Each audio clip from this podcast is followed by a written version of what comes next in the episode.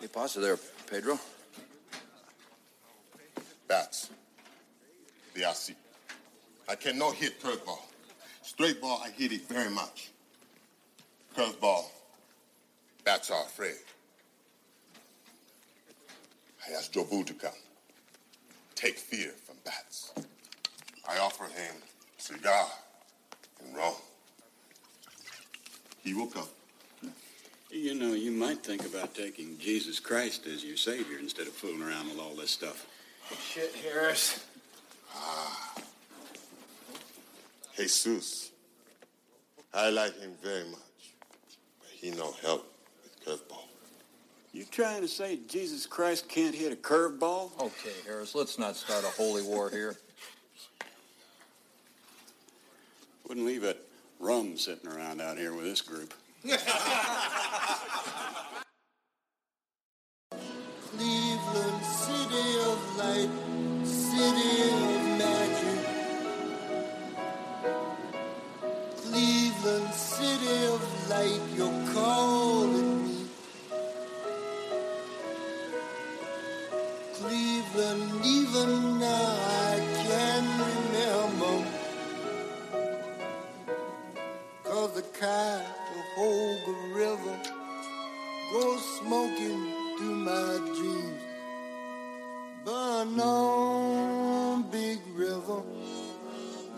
on. Burn on, big river, burn on. Welcome back to another exciting edition of the Pointless Exercise Podcast. It's time to do yet another movie deep dive with Mike Pusateri. Um, so if you haven't had a chance to catch up our other two, we did The Right Stuff and we did Moneyball, the our award-winning uh, Moneyball movie deep dive. I don't know what award it won, but I'm sure it won. It, will win all the awards, so I'll, just, I'll, I'll already refer to it. A Golden Globe, maybe. I don't know. Yeah, I mean, I took I took a bunch of the Hollywood foreign press guys out on a junket, so I figured we probably have. That's good, probably it. Yeah, That's it. we went. To, I took them to Portillo's. They were very excited. Nice. Yeah. There you go. So the movie is Major League. Uh, it was chosen relatively haphazardly by me at the end of the last uh, podcast. At the end of this one, we'll pick the next one. Uh, but uh, before that, I need to introduce uh, my co-host, Mike Pusateri. Mike, how are you? I am doing good. It feels like uh, it feels like a whole season has passed since our, our last uh, Moneyball podcast, Yeah, it was it was only like two weeks, two and a half. something like that. But you guys were in the mid- middle of a blizzard and fifty below weather, and Yes, now beautiful. it's sunny and warm. beautiful here today, and so the dogs are all nuts. So I expect they will be making cameos at different times during the podcast. Very nice. It's a beautiful sunny day here in Los Angeles. We just took up for a walk, and one of them, Elsie, we had to let her harness out quite a bit. So somebody, somebody Uh-oh. indulged over the winter a little bit, I guess. Yeah, Oh, somebody somebody put on a COVID nineteen. yeah. Oh boy. So, Mike, how can people uh, find your uh, stuff? Uh, you can go to the website, MikePusaderry.com, Pusaderi, Pusateri, I think is my name.com. I've seen it both ways. Either way, I, I respond to either. Uh, the Twitter is at Mike Pusateri, and uh, the Insta, I am Mike Pusateri. And as always, you can uh, you can follow this podcast at wherever you buy your free podcasts. And um, speaking of that, while it's still free, hint hint, you could sign up for the Pointless Exercise newsletter, and I will cram all of my hilarious thoughts right into your inbox a few times a week. So there you go. All right, so so Major League came out in 1989 a special season for uh, Cub fans because the as you, you saw the movie in the spring, and then the team actually kind of played out the season in real life in 1989, a ragtag bunch um, with their own wild thing. I'm sure we'll get into Mitch Williams, and all that. Um, so I saw this movie uh, with my friend Danny Heinen. I wasn't old enough to drive yet, but Danny was. We went to the uh, we went to the theaters and we went up and we asked for two tickets to Major League and the guy gave us crap because we weren't old enough and wouldn't sell us a ticket. So we simply bought a ticket to some other movie and then went into Major League instead. And when the trailers were playing, there was no sound, and we were the only two people in the theater. and I said, we can't even go complain because we're not in here. Right. But then magically, as one of the final trailers, the sound was fixed, and we got to enjoy uh, Major League. So. Nice. Nice. So the movie was written and directed by David S. Ward. True or false? David S. Ward was an Oscar winner. That's I'm going to say that's true because for the Sting, Right. right? He won the. He wrote the. Uh, wrote the screenplay for The Sting. He he was also nominated for another movie, which he did not win. Sleepless in Seattle I was. oh, I thought you were going to quiz me on that one, Oh, Andy. Sorry. with Nora Ephron and Jeff Arch. Um, Arch. Do you know any of the other movies he wrote? Because he wrote two cinematic classics, including one other sports movie. Um, that's well, a classic. Major League Two. He did not. Major League Two. Actually, that he didn't write Major League Two. he He was, directed. and he he directed it, and he wasn't even going to direct it at first. And finally, he's like, "Well, these are my characters, and so I'm going to do it." But he didn't write Major League Hmm. Two, and he certainly didn't write. He he disavows any knowledge of the Scott Bakula Major Back to the Minors movie. and we love him for that. You should do that. Mm-hmm. Um, okay, I'm going to go on a wild guess only because there's a tie-in, and I feel like you like your tie-ins, Andy. Did he write? Uh, is it Mr. What was it? called? Is it Mr. Baseball with, with Euchre? What was that? What's that movie called? Well, Mr. Baseball's with Tom Selleck. Thompson. What am I thinking? Mr. Three Thousand is with uh, Yeah, yeah, yeah, yeah. Uh, Bernie. Bernie Mac. Uh, Bernie I Mac. think of Bernie Mac. He did not write that. He wrote the f- college football movie, The Program. Oh, the program. Very nice. And he also wrote the, uh, this is perfectly timely, given all the stuff with Meghan and Harry. He wrote King Ralph, See, the classic John Goodman. God, John Goodman movie where John becomes the king because they take uh, this huge photo of every extended member of the royal family, and I forget something tragic happens, like they all get electrocuted or something, and they have to go scrambling to find like the 114th person in line to the throne, and it turns out to be John Goodman, and he gets to be king. uh, the monarchy not, not having a good, uh, not having a good week. No. So Ward wrote the movie. He's a he's a lifelong Indians fan, and he wrote it because he thought the only way he would ever see the Indians win something would be to just write it himself. You know, that's not a bad plan, and, No. we, and we can we can relate to that as as Cubs fans. And what's funny is they talk about it in the movie about how long they waited to go to the playoffs, and their drought is thirty years. and uh, they Right. and they now that drought is at least as far as winning a World Series is significantly longer. Yeah, yeah, that that ain't no thanks drought. to the thanks to the Cubs. Thanks to the Well, it's the longest one now. Uh, oh, absolutely, but uh, yeah, So the opening song to the movie, they let the whole thing play. You hear the whole song at the beginning, and it is a deceptively m- cruel song to the city of Cleveland. Song is is Randy Newman's "Burn On," and Yeah. it just sounds it's kind of a pleasant, kind of a little tinkly song. It sets the mood, um, but like th- the lyrics seem like they're being pretty nice. Like there's an oil barge winding down the Cuyahoga River, rolling mm-hmm. into Cleveland to the lake. Cleveland, city of light, city of magic. Cleveland, city of light, you're calling me. Cleveland, even now I remember, because the Cuyahoga River goes smoking through my dreams. Burn on, Big River, burn on. Burn on, Big River, burn on. Now the Lord can make it tumble, the Lord can make you turn, the Lord can make you overflow, but the Lord can't make you burn. It's homage to the fact that the Cuyahoga River was so polluted that it actually caught fire once. yeah. See, my my thought listening to that is like, this is not this this song does not signal this is going to be a slap happy funny movie. Yes.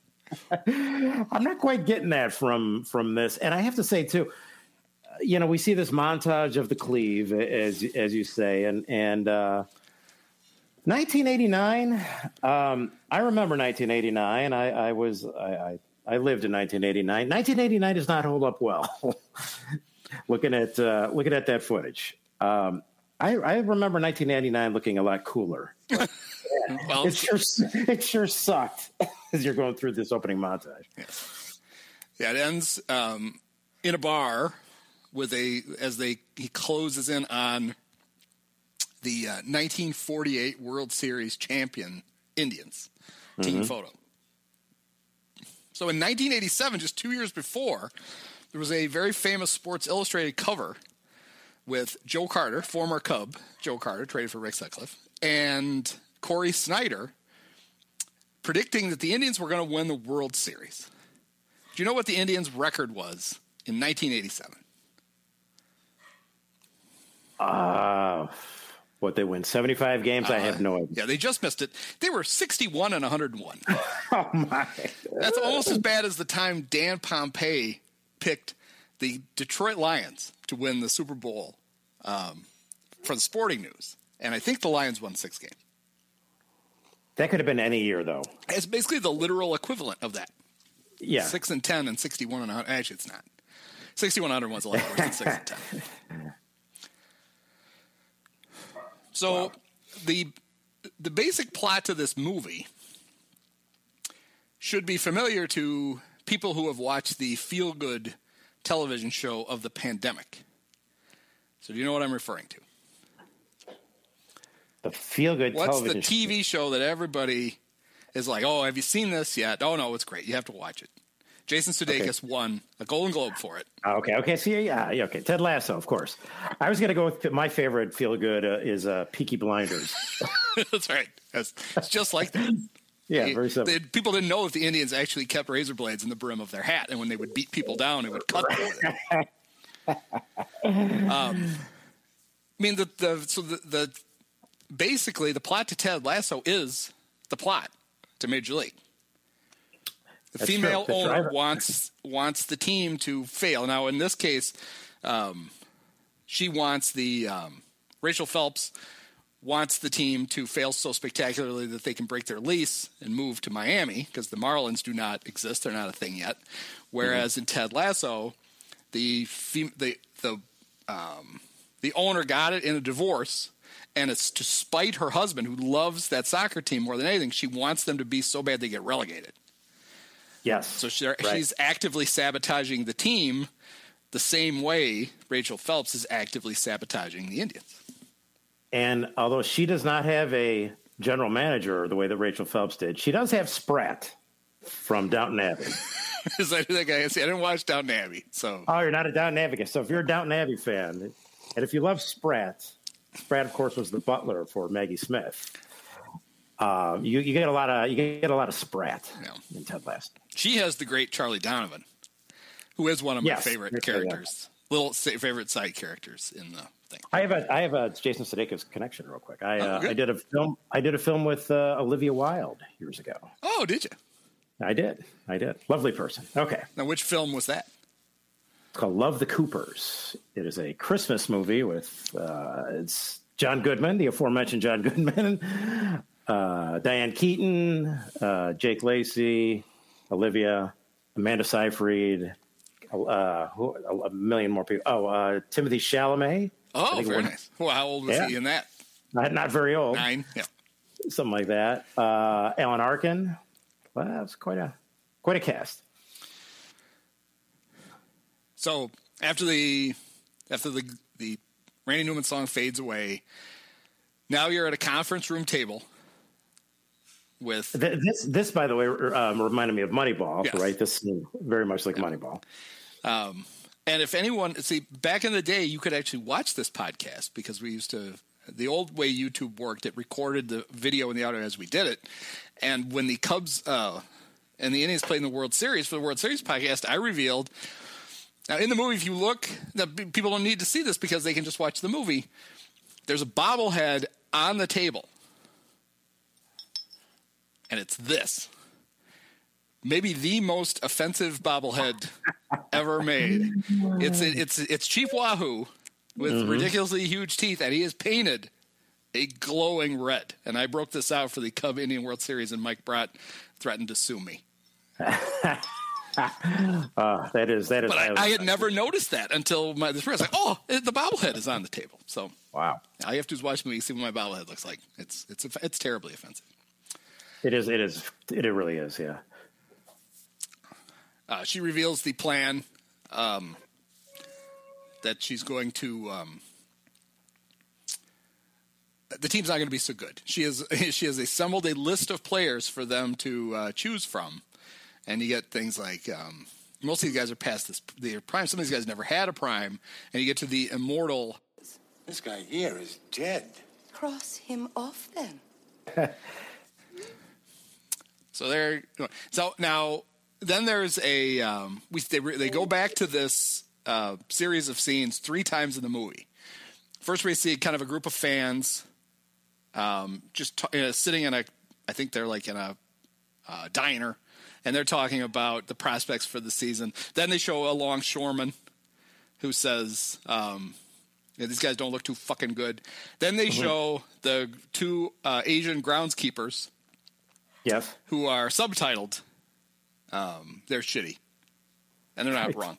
Now, do you know who the longshoreman is? No idea. No idea.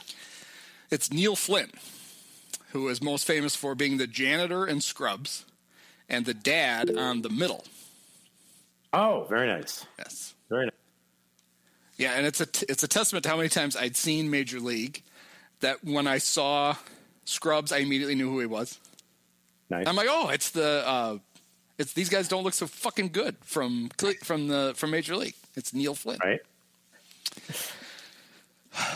So then um, there's another meeting, Charlie and Rachel, and she um, he's telling her, well, you got to find a manager, and she suggests Lou Brown, and he Charlie says, who's Lou Brown? and I found this to be troubling. If I had hired Charlie Donovan to be the manager, because she explains that Lou Brown has managed the Toledo Mudhens of the International League for the last 30 years. The Yeah. Mudheads were the at the time were the Triple A affiliate of the Indians. Yeah, that seemed to be not good work there by Charlie. It's like Charlie, Not good I, intel. I think you should know that. Yeah. Charlie, you talk to him literally 10 times a month. You don't know who he is? So she was in the in the bigger meeting. She was vague about her plan, but she tells she cuts Charlie. She she she lays it out to Charlie that if attendance can drop below eight hundred thousand, they can get out of their lease. She's already got an offer. Miami's going to build her a stadium. Um, it's going to seat like sixty thousand. It's going to have forty three luxury boxes, which apparently at the time was a big deal. And she's going to get membership in the uh, Polo and Country Club in Boca Raton. Yeah, right. Making it all worth Um, And it. so she Yeah. tells him, I want to put together a team that will help us move, relocate to Miami. To which Charlie says, What do you mean? Some of these guys are furniture movers? so I looked not- this. oh, go ahead. He- I was going to say, he, he's not the best general manager in the business for nothing. For folks. nothing, folks. No.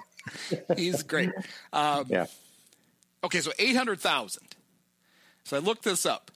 Yeah. At that threshold, the Indians would have been able to move to Miami after the 1985 season, the 1984 season, the 1983 season, the 1981 season, and every year between 1969 and 1973.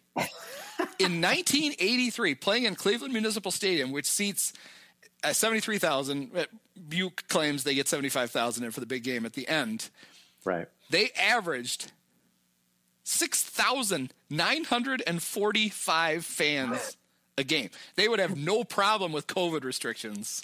they can't they couldn't get 10% filled, much less 20%. They could have moved to Miami 20 times. That that's another thing that kind of confounds you as as an as an actor. Uh, that would not happen today. Someone would go, "Wait a minute, let me just do a quick math check on here." Guys, 800,000, they've, you know. Well- that's not the number we're, we're going for. There was a reason for that though. Was the Okay, so the Minnesota Twins had a very similar clause written into their contract in Metropolitan Stadium when Clark Griffin owned the team. Mm-hmm. And they had fallen below it, and he was ready to break the lease and move. And Carl, that's when Carl Pohlad bought them. And then Carl used his political clout and got the the lovely Hubert H. Humphrey Dome built, which kept the Twins in town at least until Bud Selig tried to contract them. Right. Uh, but then they started winning again, and they, they managed to avoid that, and they built their new stadium. But apparently, that's what David S. Ward based this clause in the lease on. Was the one that had just been in the news a couple of years earlier, where the Twins were going to use that to escape uh, Minnesota. Well, that's all fine and good, but you know, two hundred thousand fans. Could you say, you know, maybe maybe we just adjust the math a little bit? Oh, make it really low, yeah, because right, cause, Yeah, make it lower than right, than because just they. just six years earlier they had they had only had five hundred and sixty two thousand fans. right, right. Because that does strike you. Like when she says it, it's like I don't know, eight hundred thousand. That's that's bad, but it's not like you know break the lease bad. So they could have. Uh, that would not happen today. Somebody would have said, yeah, "Let's make this four hundred thousand, guys." It's pretty bad. Yeah. All right, so I was, I was telling you that I, the first 10 or 15 minutes of this movie does an incredible amount of a, sta- a, a very effective amount of establishing who these people are immediately. And so they kind of get Yeah. the crap out of the way about okay, she's she's the former showgirl wife of the owner. The owner died and she said screw this, I don't want to live in Cleveland anymore. She's going to move. And then they have to set up, we have to meet the we have to meet the players and the manager and figure out who they are right away. And so there's this kind of incredible chunk that starts with um, with Jake Taylor laying passed out on a bed in Mexico. The phone rings. He goes to answer the phone and he can't hear because he still has the sombrero on, so he has to knock that off. Yeah. Hello, Jake. This is Charlie Donovan, the new GM of the Cleveland Indians. Yeah. We'd love for you to come to spring training for a shot at this year's club. Is that you, Tolbert? What? This isn't very funny, you know. I'm hungover. My knees are killing me, and if you're gonna pull this shit, at least you could have said you were from the Yankees. And he hangs up on him. Which is great. Which is great. And the other way I love it is as soon as he hangs up, you immediately hear the phone ring again. Because now you are clearly in some kind of auto repair facility, and there's Lou Brown who answers the phone. Tire World. Hello, Lou. This is Charlie Donovan with the Cleveland Indians. How would you like to manage the Indians this year?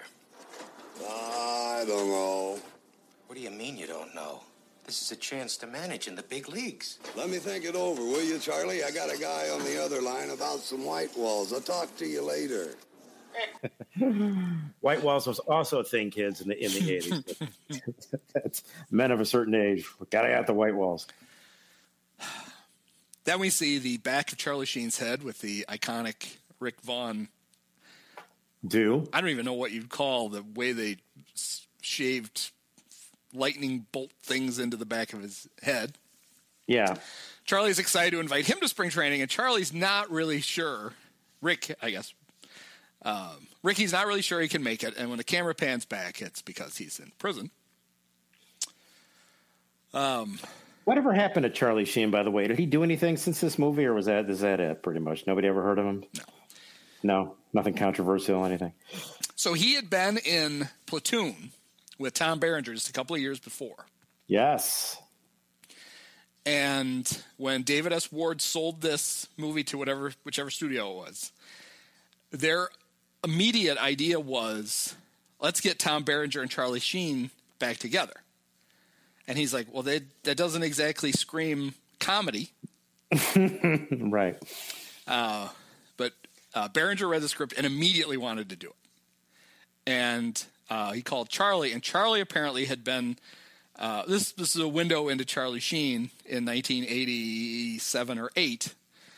Um, he was late for his audition, or probably not his audition, his meeting. I'm sure he didn't have to audition for this. Yeah, I'm he was right. late for the meeting, and they had all these horrible uh, thoughts about where Charlie had been as to why he was late. He claims he was actually he had pulled out he had been he had been reading the script before he left for the meeting. Pulled into the parking lot. He was a few minutes early. Started reading the script again, and was so excited by the script he just kept reading it. he left them waiting because he was reading the script, and he of course wanted he of course wanted to do it. He um, That sounds like bullshit, by the way, but it it's does. a great story. It absolutely sounds like bullshit. He was Yeah. coked out of his mind. Although it's funny because in the same uh, in the same oral history, he's very open about um, how the the logistics of getting women in and out of uh, Milwaukee, where they filmed this, uh, were difficult for Charlie. I said not as bad as it was on Young Guns because they filmed in Santa Fe and the girls had to fly into Albuquerque, and he said they would literally see each other because there was only one road to get from Albuquerque to Santa Fe, and the girls leaving would drive by the girls coming in. He said this one Mhm. wasn't quite as bad because his because he was sore a lot from uh, playing all the baseball. right for playing the baseball. Yes, that's what he was. That's what he was sore uh, for.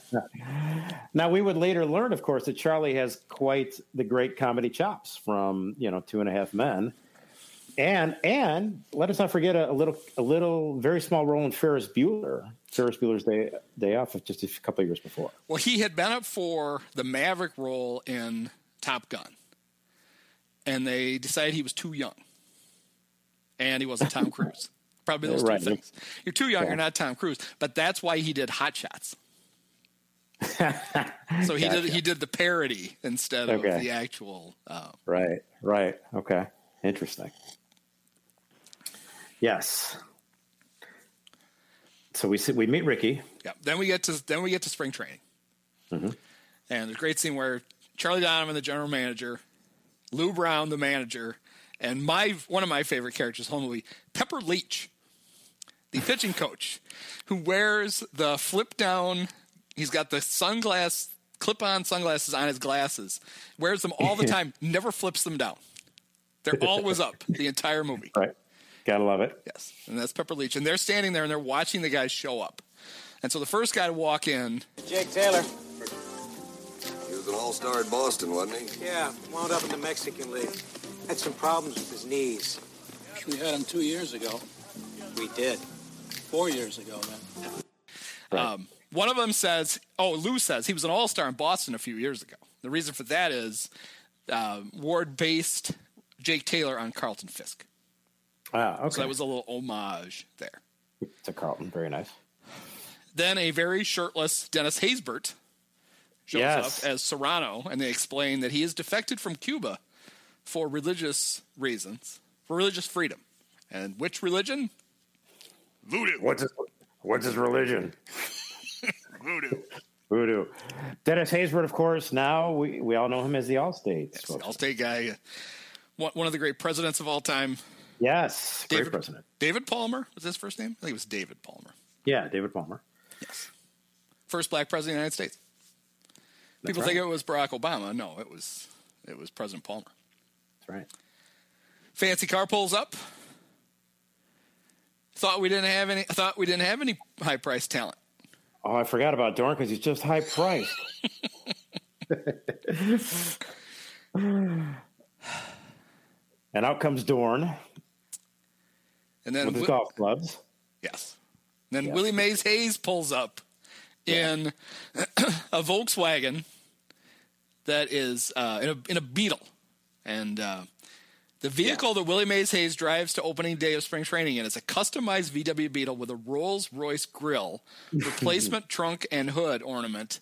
The Elegant Beetle Kit, as it was once called, was popular in the mid 70s to mid 80s until Rolls Royce sued a company responsible for one of the conversion kits. The kit So you was- could have you you could have actually bought that yourself. Yes, that was a thing. Oh my! Wow. And they said this kit may have also been referenced in the 1978 uh, Immortal movie Cheech and Chong Up in Smoke. Classic. Good to meet you, Hayes. The parking lot is right over there. And then Willie, Willie tells them they need to stick around because he plans on putting on a hitting display. yes, he does. To which Charlie goes, I don't remember a Hayes. Ricky pulls up riding on the back of a motorcycle, gives the guy a little fist bump, and my favorite touch is he, he doesn't have a bag, he has a garbage bag with all of Mhm. his stuff in it. Yep. and then one of my favorite lines in the movie is Pepper Leach. Look at this fucking guy.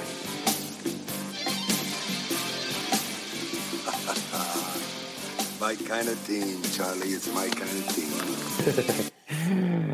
Uh, So one thing that even in 1989 threw me was they go into the go into the spring training clubhouse, and you see all the bunk beds. yeah, this bothered me too. In 1989, were the players really still sleeping at the spring training facility?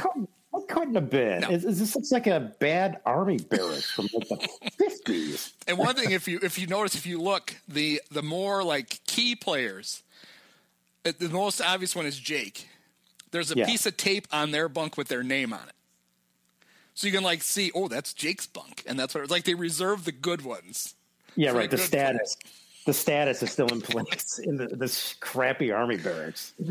I mean, yeah, I mean, you're expecting Sergeant Hulka to walk in any second. Uh, This is this cannot have been spring training in 1989. Couldn't have been. So that That's- bothered me. Why are they all in bunk beds in this crazy, weird little barracks thing? I, but the reason is, I think the reason is, and let's get David S. Ward on the phone so we can ask him. But I think the reason is, is all, that's all to set up the joke with William Mays Hayes. Yes, where the guys come into the bar into the barracks and they lift them out. I think that's the whole sole reason for that. Other than you get to meet the other characters too, so we're introduced to Yeah, but they could have great the the rest of it. They could have done in a locker room. Like you didn't They need could the bunks. I guess just That's- for Willie. Yeah. Yeah, the bunks make it funnier because they do take him off the top bunk. It's kind of funny. Yeah. Yeah. And we do get to meet one of the great one of the great that guys of all time, maybe the best that guy of all time, the lovely Chelsea Ross. Chelsea Ross. Chelsea is in a troika of great sports movies. Yes, Ed is. Harris in Major League.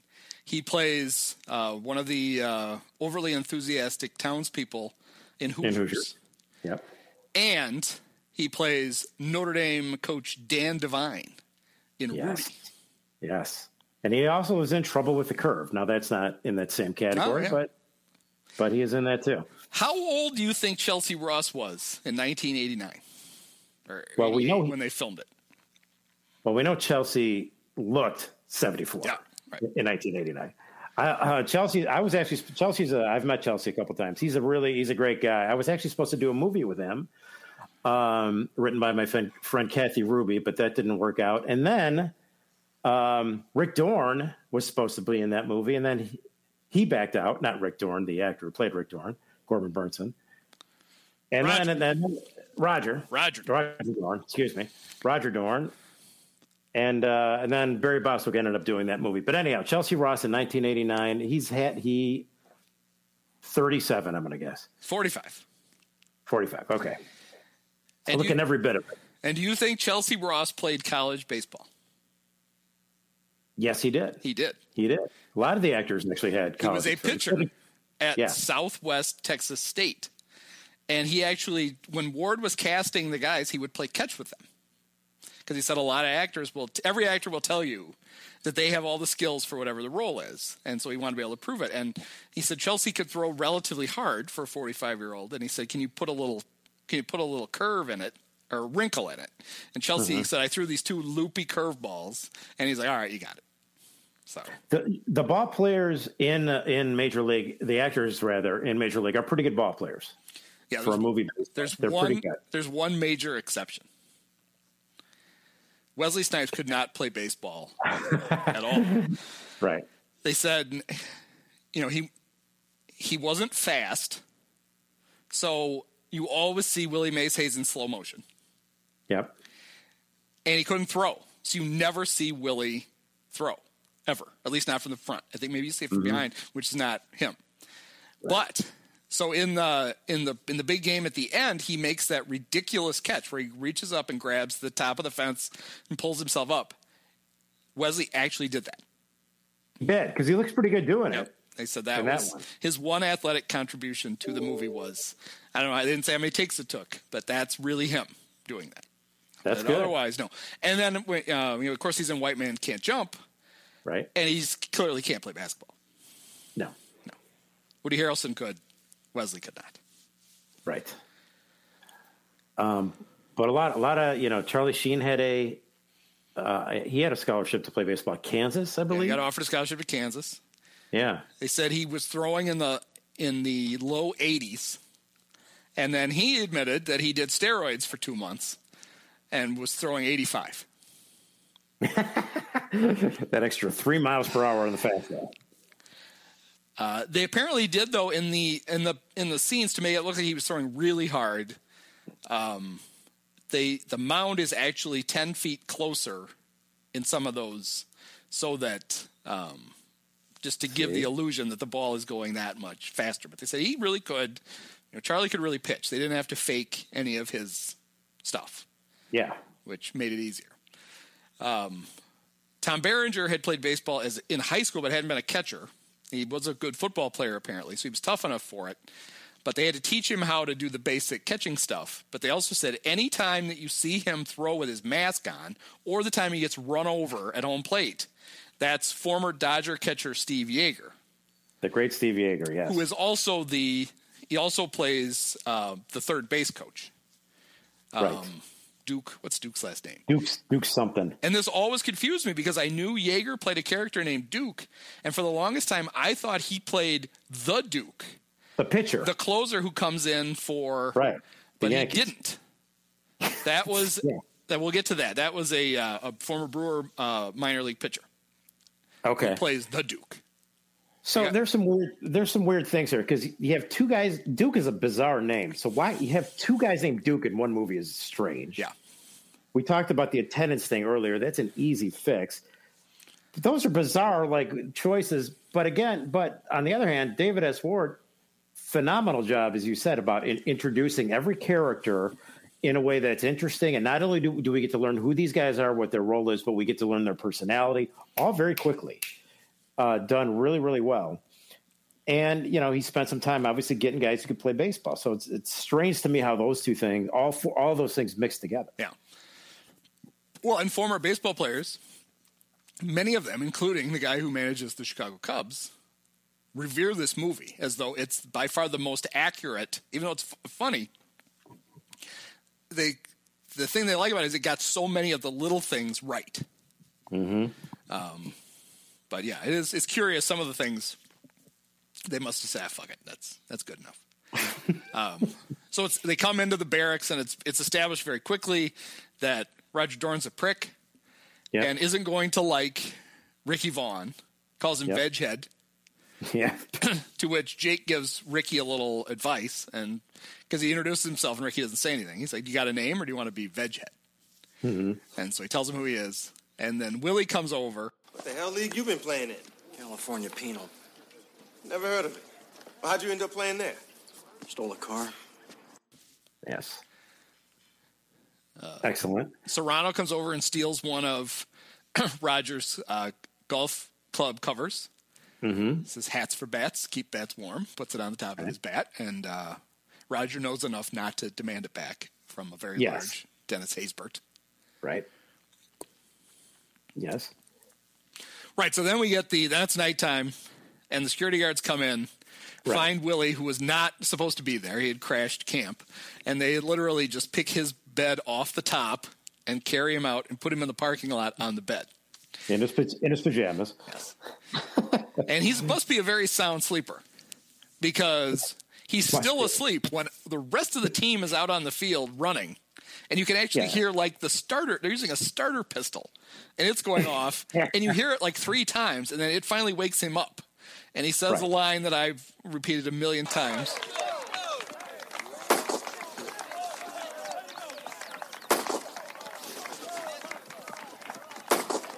Shit! I've been cut already? But he gets up and in his pajamas, bare feet in his pajamas, he, they're running the 60, which I don't know why they make baseball players run the 60. You never, where do you run 180 feet in a baseball? Yeah. But Willie, running between two white guys, just completely zips right past them. Destroys them. To which uh, Lou Brown says, "Get him a uniform." Get that man a uniform. Um, yeah, so then we get this movie does collages very well, and they do or montages, and they do several different kinds. This is one where it's not the traditional sports one where it's just set to music and do the thing. They're they're zipping around from player to player to player. Um, and uh, it starts with uh, starts with you see Jake, he's catching somebody, and you hear Lou, and I forget what he says, something like, um, uh, "When did you get it? Well, make sure you have enough hay for it." Something and then like, he oh, starts, then he starts walking towards home plate, and he has this great conversation with Jake. Hey, Jake. How's the knees holding up? Great. Never been better. Mobility's good. No problem getting off the throat a second. No problema. I need a catcher, Jake. Somebody who can lead this team on the field. So I want the absolute truth here. Are you 100%? Yeah, would I bullshit you about something like that? You better. You want to make this team. And then we say, uh, and Jake goes second base, and uh, just gives the most pathetic looking throw to second base. of all. Oh shit! Like, ooh, that that was so bad. You're like, ooh, I'm not sure Tom can play baseball. This did not look good on that on that throw. So, yeah, you have a note here. So I love Pepper Leach, the coach who wears the flip up sunglasses and always has them propped up because he gives the best exasperated looks whenever anything goes wrong. So the next person is Willie in the cage. you know, he's swinging his hips or whatever, and he takes the bat and he's going to bounce the bat off the plate and catch it. And it just Right. bounces away from him. And there's just a shot of Pepper, like, oh, what the fuck is that? Hold it, hold it. Well, you may run like Mays, but you hit like shit. With your speed, you should hit the ball on the ground and be legging them out. Every time I see you hit one in the air, you owe me 20 push-ups. No problem. which is not actually the right thing because he introduced himself as Willie Mays Hayes. He ran like Hayes, but he played like Mays because he apparently ran like Bullet Bob Hayes, the Olympian Right. former Dallas Cowboy. But Yeah, still funny. so funny. Then we see Rick throwing, to which Lou yells at him. He's, he's wearing, he's cut the sleeves off of his practice uniform, is not wearing his hat. All right, Vaughn, they tell us you're a pitcher. You're sure not much of a dresser. We wear caps and sleeves at this level, son. Understood? All right, let's see what you can do.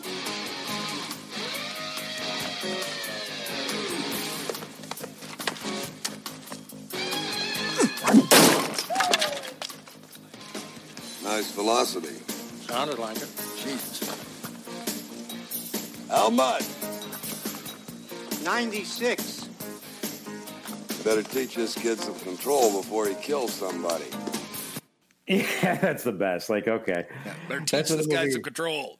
oh my god, 96. Mm-hmm. He's like the sixth reliever on any major league Right. club now. But back then, yeah, you may be a pitcher, but you're not much of a dresser. well, nowadays, if he did it, they'd have to have Sahadev Sharma sitting next to the radar guy, guy, guy and he'd be like, "What was the what? What'd you get on ninety six? Yeah, but uh, the Rapsodo machine says that his spin rate Yeah, what's was the spin rate? thirty eight thousand RPMs, and the pitch dropped, and they'd be like, "All right, whatever." For fuck's sake, just shut up. we see Roger Dorn taking ground balls. Yeah, And one hit a little bit to his left, and he just kind of reaches over and misses it. Come on, Dorn, get in front of the damn ball. Don't give me this olé bullshit. Look, I took one of those in the eye last year. I'm not about to lose my sight. I'm deeply moved. Every time you play one off your hips, you owe me 40 sit-ups. What? He's already told. He's already told Willie he owes him 20, 20 push-ups anytime there's a pop-up. right. Sit-ups. Sit ups. Who's doing sit-ups? Nobody's doing 1989. sit ups. Nobody's doing sit ups. Apparently, Roger Certainly- Dorn. Probably- Certainly, Roger. well, Roger ain't Roger ain't planning on doing no sit ups either. No, right. So then we a little bit later, Roger comes running to Lou, holding his contract. Lou, I want a word with you here. Sure. About those sit-ups you want me to do? I got it right here. My contract says I don't have to do any calisthenics. I don't feel unnecessary. So what do you think about that?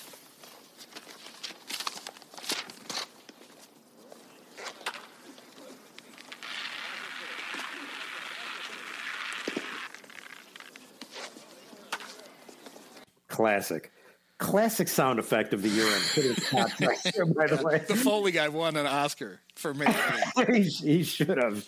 The sound guy definitely needed something there. based solely on that. Um, he's like, I'd like to thank. Uh, They teach that at New York Films. Yeah, they, sh- they should teach that at New York Film School. If they don't, this is what piss getting a contract sounds like.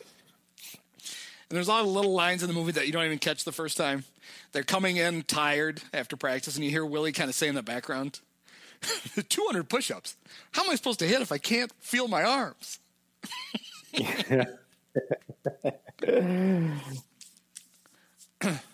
That's when they established that the way the Indians cut players in 1989 was they would put a Mm. red tag, hang it in their locker. Yes. So Jake tells him, and then Rick doesn't want to open his locker, and he's like, "Don't worry, kid. They're not going to cut anybody on the first day." Right. Although they had cut, Will, they had cut Willie that morning, so That's Maybe they true. would. That's a good point. That's a good point. Yes, of course, setting up. There's a lot. There's a lot. This movie does a good job of a lot of setup and payoff. Yeah. And that's another little setup that gets paid off. So Rick sits in his locker and he looks over, and there's the Adonis like figure of Chelsea Ross with stuff smeared all over him. And so Rick asks him, What's that shit on your chest? Oh, can I interrupt? Because before you get uh, Oh, just sure. speaking of sound, speaking of sound, guys, Chelsea does he stretches, like stretches his back, and you can hear the back crack.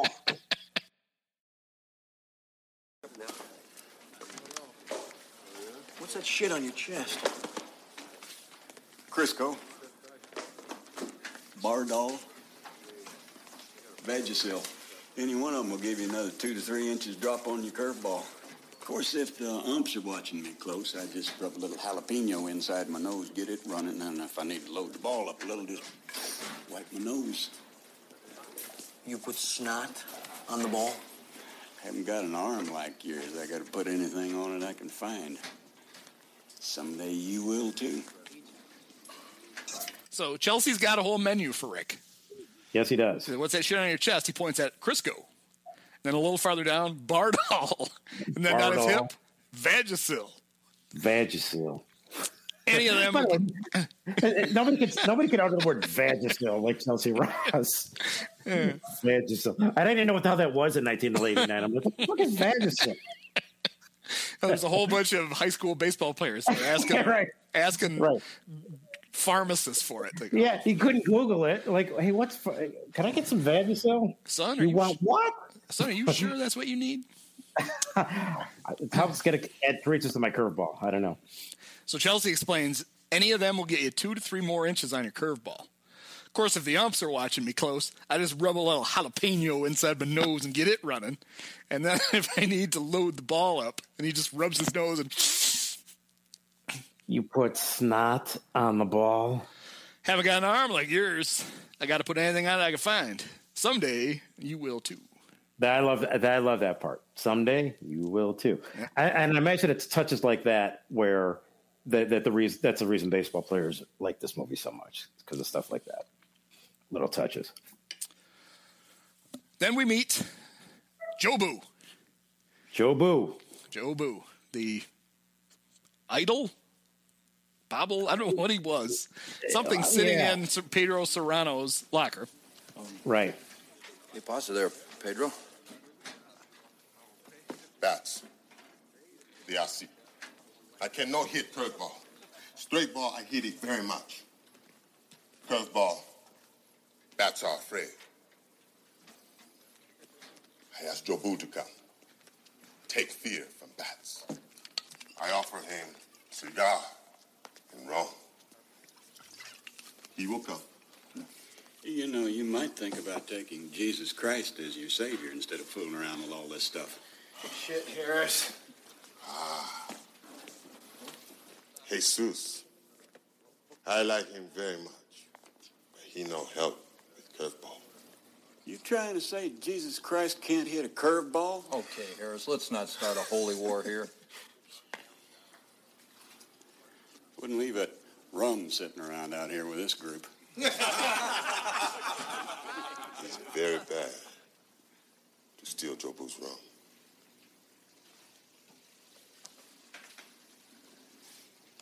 He's very bad.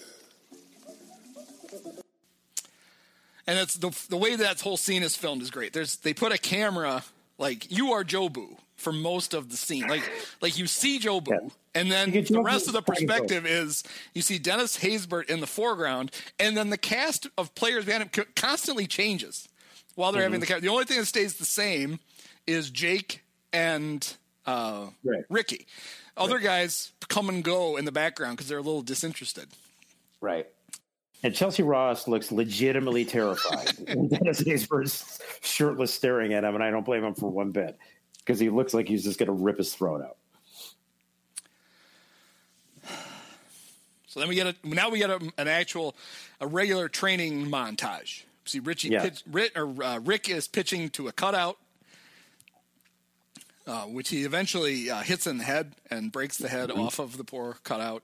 Uh, Jake is taking uh, pitches in the dirt off of his chest to show how hard he's working. Cerrano is still whiffing helplessly at any curveball that they throw him, and even Roger Dorn is at least kind of trying to Yeah. knock ground balls down. But the, the montage serves to show all the flaws that these players have, right? These are all their flaws that they have to overcome as the movie progresses.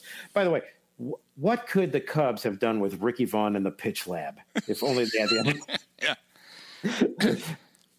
Can you imagine? And we're gonna get when they, when they diagnose Richie's problem. I have a problem with everything that happens after it. Okay. With, with Rick Vaughn, but we'll get to that when we get to it. Fair enough. Fair enough.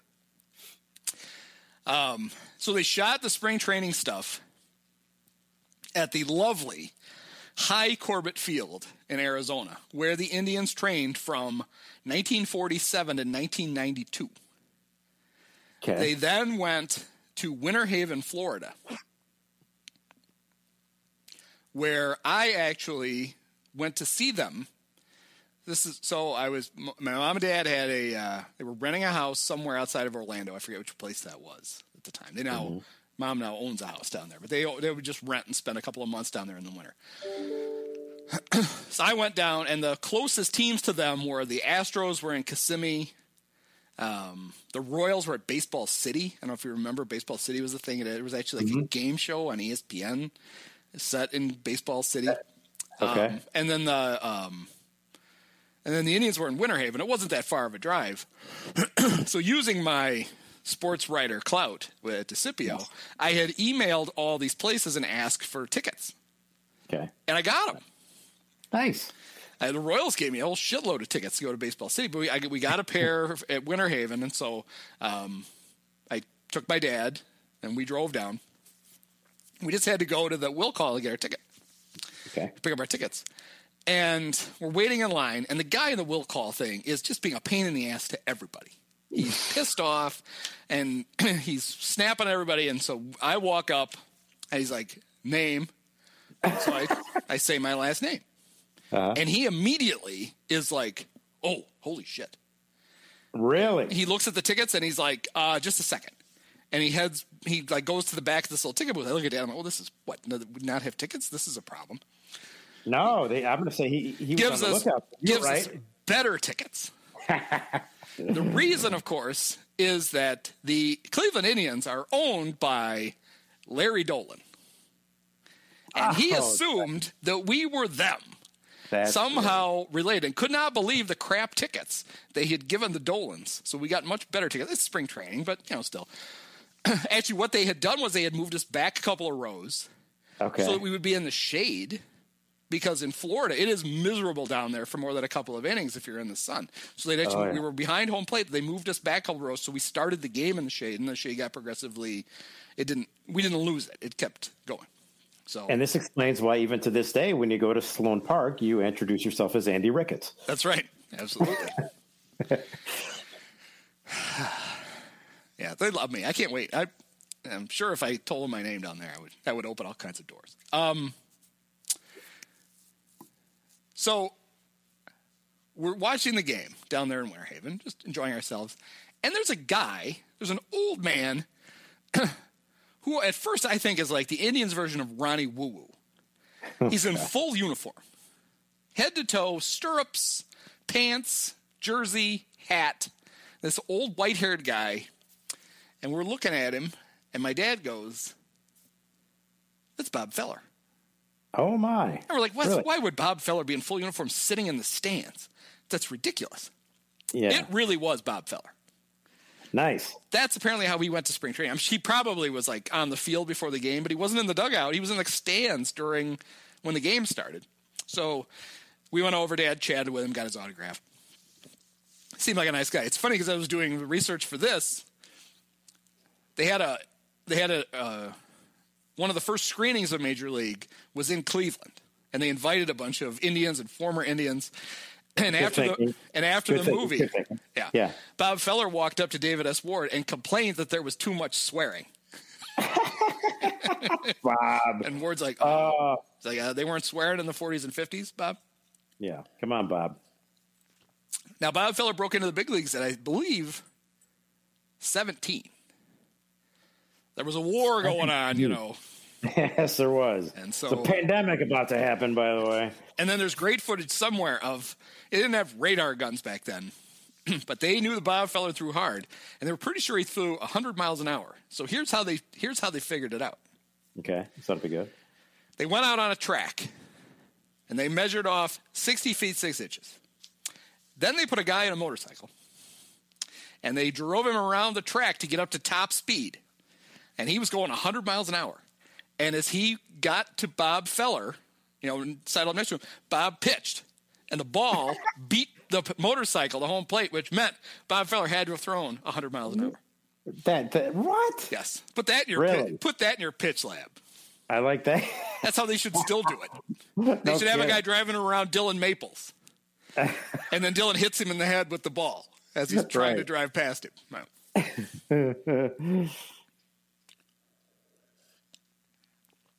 Um, yeah, because one of the things that had bothered me in later viewings was there's a scene where a very Hector Villanueva looking cub runs over Jake at home plate. And I'm like, well, that's Yeah. ridiculous.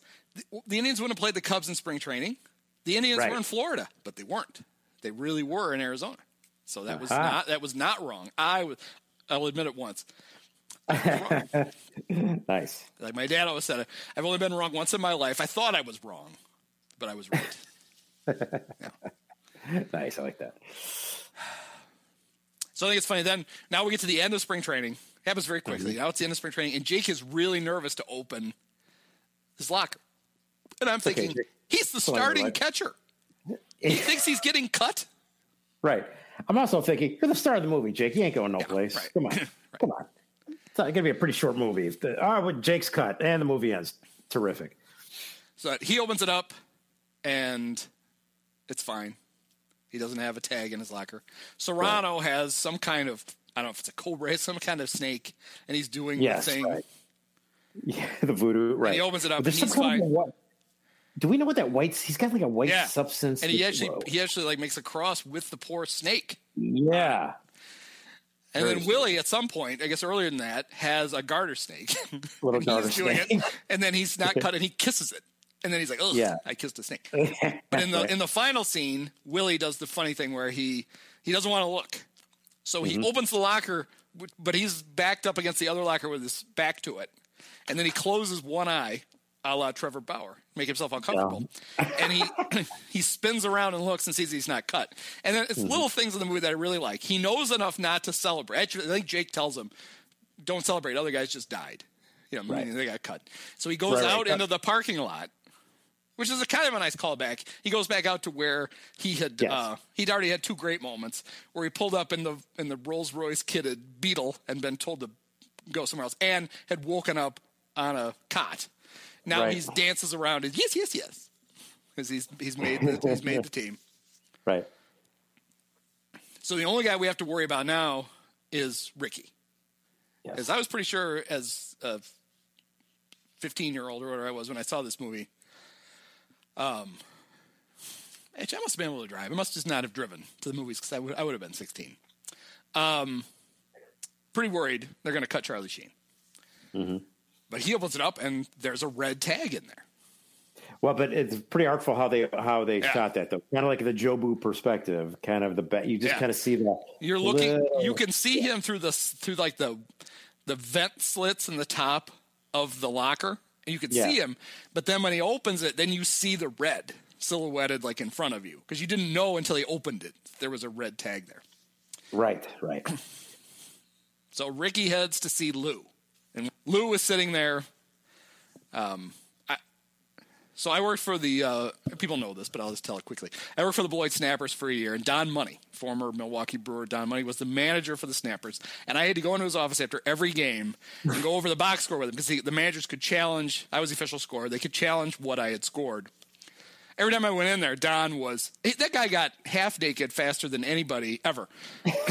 go in there, and he would have he just Oh. he always wore uh he always wore a sleeveless he'd just take an old t-shirt and cut the sleeves off it that's what he always wore under his jersey and then his Okay. pants would be off he was like clark the cub the pants were just off so anyway so rick walks in and lou is already dressed like that he's got like the jerseys open and his shirt is hanging out and he doesn't have any pants on I got news for you, Mr. Brown. You haven't heard the last of me. You may think I'm shit now, but someday you're gonna be sorry that you cut me. I'm gonna catch you on somewhere else, and every time that I pitch against you, I'm gonna stick it up your fucking ass! Good. I like that kind of spirit in a player. The only problem is I didn't cut you. What? I think someone's been having some fun with you. And there's the way uh, Charlie does it is pretty funny. He's he somehow sh- angrily yet sheepishly leaves, and he even like he like punches his left hand because now Right, he's going to go find Roger Dorn because he on knows the who gonna him. hand, yeah, right. He wants to kick the shit out of Roger Dorn, but on the other hand, he just made the team, so right, which is pretty cool. So he goes around and he jumps on Dorn, and they have a baseball fight where they roll around on the floor. Right. Some things I noticed. So during the fight, you see Jake. He mm-hmm. has his jock on. He's a catcher. He should have a jock and a cup.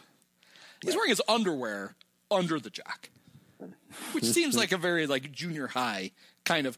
I need to wear a jock, but I don't want anybody to see me naked, so I'm just going to put the jock on over the underwear. It really didn't Right. make any sense. Some of the other players wore like um, like those sliding shorts, and you'd see they had a jock over them, which seems a little excessive. Uh, but Dennis Haysbert, black jock, nothing else. right. President Palmer not afraid to show everybody's ass in the movie. Not at all. So, um, Lou finally comes out, breaks it up. Jake grabs Ricky, tells him to knock it off. He's got he's got more important things to do, and Ricky's like, "What?" And he goes, "Like packing for Cleveland." right. Like packing for Cleveland, dummy. You're in the fucking majors. So Ricky's made the team, and then we get the second of the three act structure. Ricky Vaughn, Willie Hayes. I never heard of most of them. Mitchell Friedman? Who are these fucking guys?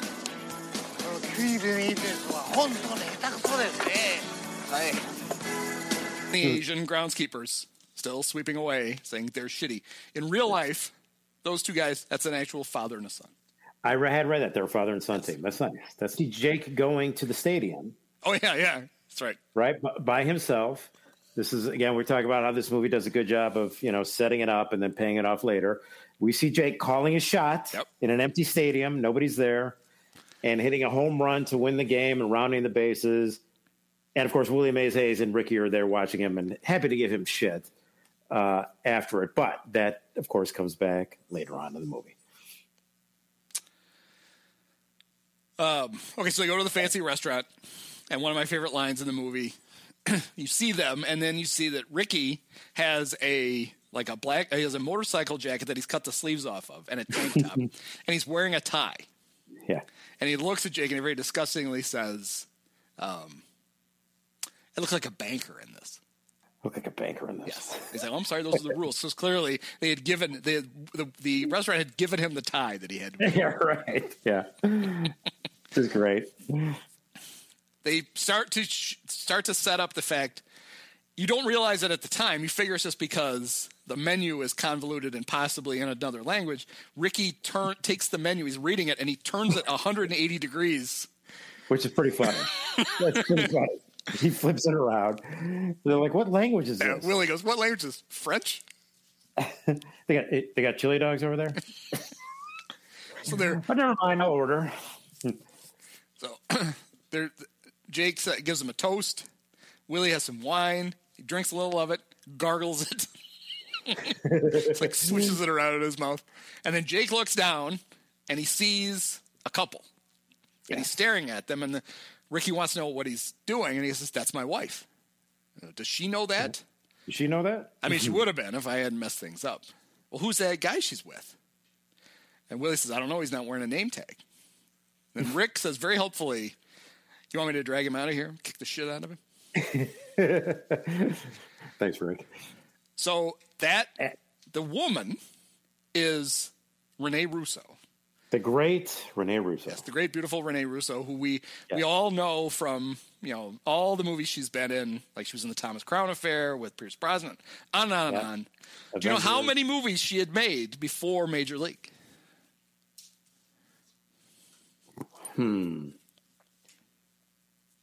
Um, she was born in Burbank, so that tells me Hollywood background. How many movies? See, uh, uh, it's going to be either like two or seventy-five. So I'll say ten. She was a supermodel.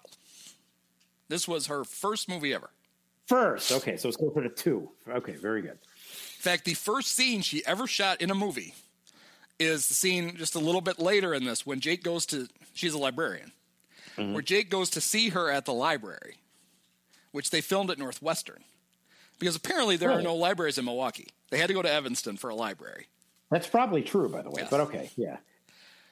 Uh, it's just uh, it's brought cookbooks. That's all they have in the libraries in Milwaukee. You have to go if you want a real book. You have to go to Evanston. Um, right. We- and so we Tom Berenger tells we the we got the brat section on the left, we got cheese turds on the right. Right. Every, right. both kinds, country and western. that might be in the kielbasa section. I'll have to look that up. right. Um, so Tom Berenger tells a story about th- that it's very challenging for her first scene to be that one because it's a long scene with a lot of Yeah. dialogue. hmm They filmed that day for 17 hours. Oh my god. Yes. He said she was he goes, I was very impressed with how good she was in it, but she got so stressed and tired that she was just randomly crying. let me tell you, let me tell you about that. What I think, what I think a lot of people understand is that when you're shooting a scene in a movie or a TV show like that, there are like 50 Teamsters on the set looking at you like, I want to get the fuck out of here. Don't fuck this up, you moron. so I'm sure that was what was going on in in her head. Is like, I just, I don't, I just, I, I want to get this done. I don't want anybody to be mad at me. It's very, very intimidating. So good, good for her for doing that. That is an incredible challenge.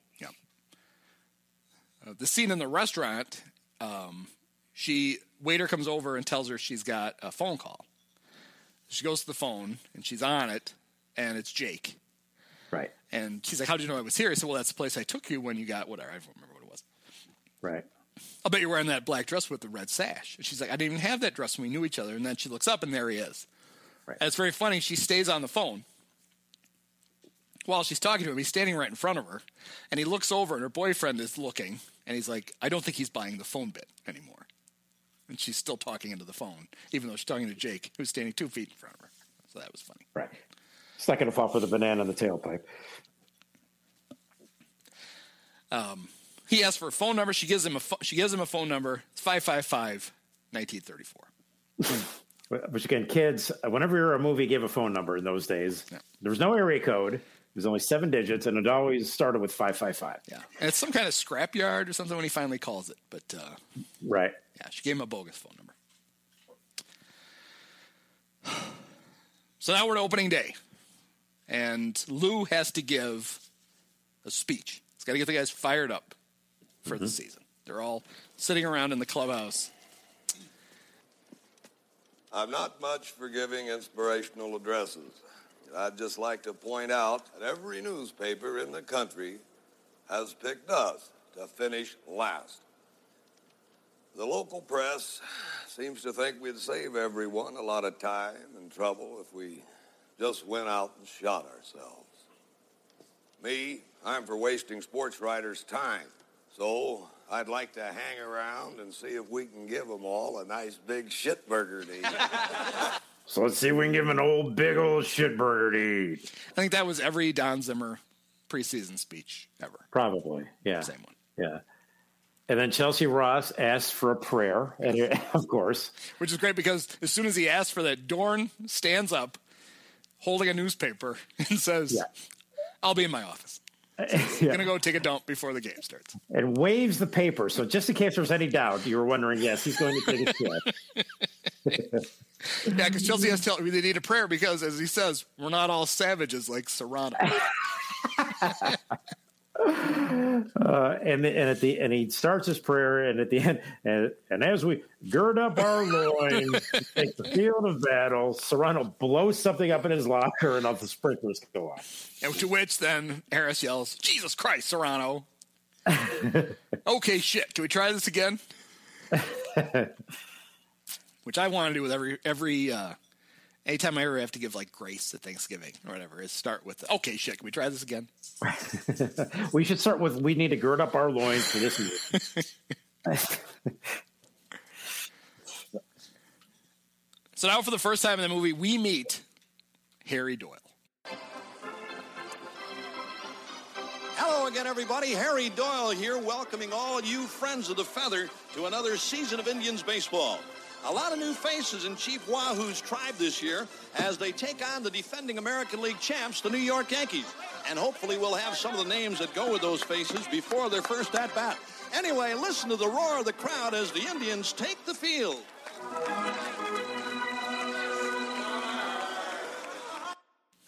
In, in honor of this, I know the folks at home can't can't see it, but I have my bottle of Oh, scotch yes. here at the ready because Bob Uecker, Harry Doyle, with a full bottle of Jack. And he actually, uh, during the first stuff he says in the movie, you see him, he takes the cap off the Jack Daniels, he pours some into a cup, and there's a little left on the rim of the bottle. He takes it with his finger and he wipes it behind his ear like it's cologne. Classic. Does a little, all right, there we go. Oh, flick. Yep, beautiful. so he does all the little preamble stuff, and then he says, The Indians are ready to come on the field. He goes, Listen to the roar of the crowd as the Indians take the field. And there's like, like two people clapping, and somebody yells very half heartedly, Charge. he goes, Yes, sir. They love this club in Cleveland. they love this club here in Cleveland. So Harris is the opening day starter. Because I guess he would, because we only know two pitchers on the whole team, so it's either got to be him or Ricky. Right. It's going to be him. he gets out of it, uh, uh, gets out of a jam in the first inning with a nice fly ball to center field. Willie Mays Hayes runs under it, makes a nice little basket catch. Mhm. Harry Doyle very impressed. The crowd claps. He comes over, and then there's the great scene where there's Lou to meet him at the top step of the dugout. Kellner delivers. Here's a swing and a high fly ball to center field. Hayes under it. Hey, makes a basket catch, Willie Mays style. And the side is retired. Woo-hoo. All right, well, look out there.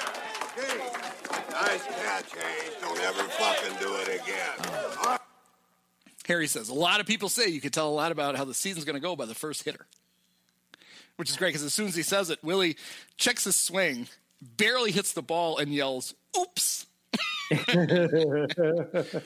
But he beats it out. Actually, it kind of slowly rolls towards the second baseman, and Willie beats it out. And the way uh, way Harry narrates it is, Now batting for Cleveland Bottom of the first, and Willie Mays Hayes to lead it off for the Wigwamers. A lot of people say you can tell how the season's going to go by the first hitter of the year. Brewster into the wind and comes to the plate. Oops. Hey, here's a hot shot toward the hole. Rudy knocks it down, fires the first. Late Hayes beat it. Hey, give Rudy a credit for sacrificing his body on that racket. That guy's got a family to think about. So Hayes becomes the first Indian in 15 years to lead off the season with a hit. and then the great, we don't know where Hayes played last year, but I'm sure he did a hell of a job. I'm sure he's terrific. Um, so now we see Willie having a conversation with the uh, the Yankees first baseman Clu Haywood. Once again, setting things up. The great we we're introduced to Clu Haywood. Clu Haywood, played by 1982 American League Cy Young Award winner Pete Vuckovich. And I, I don't know how he didn't win all of the Oscars.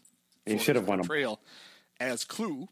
Uh, he refers several times in the movie to uh, both Willie and Rick Vaughn simply as meat. Knock the crap out of that one. Oh, I plan to get at least a double out of this. I bought a hundred of these. One for every base I'm gonna steal. Well, maybe things will turn around a little for the Indians this year. Number seven, catcher, Jake Taylor. Excuse me. Gotta take my first step toward the Hall of Fame. My ass. We don't know where Hayes played last year, but I'm sure he did a hell of a job. Brewster ready from the stretch. Hayes with a good lead. Look real sharp, but it's hard to steal second base with your shoe untied. Quick move to first. He got him. Hayes is picked off. Yeah. So there's a great thing when he first gets the hit. They have a shot of Harry sitting in the booth, and you can see the the sports writers in the booth next to him. And as soon as he gets hit, he he looks over and gives him a thumbs up, and they all give him a thumbs up back. But then Willie immediately gets picked off, and he turns and looks into the booth, and all the sports writers are giving the old Michael Keaton. Yo, jerk off, universal jerk off sign. Well, so much for that. Personally, I think we got hosed on that call. Actually, I don't think. Actually, I think I'm wrong. I don't think um, Eddie Harris pitched the opener. I think it was Kellner, because whoever Kellner is, because when he comes out, um, Harry says, Top of the sixth, and rookie sensation Ricky Vaughn on the pitch now. You can close the book on Kellner. Thank God. so I'm pretty sure that's it. Ah, okay. Very But good. Ricky comes in for Yep. probably the most famous scene in the entire movie. Vaughn, a juvenile delinquent in the offseason in his major league debut. Gonna light your ass up, meat. Vaughn into the windup in his first offering. Just a bit outside. He tried the corner and missed.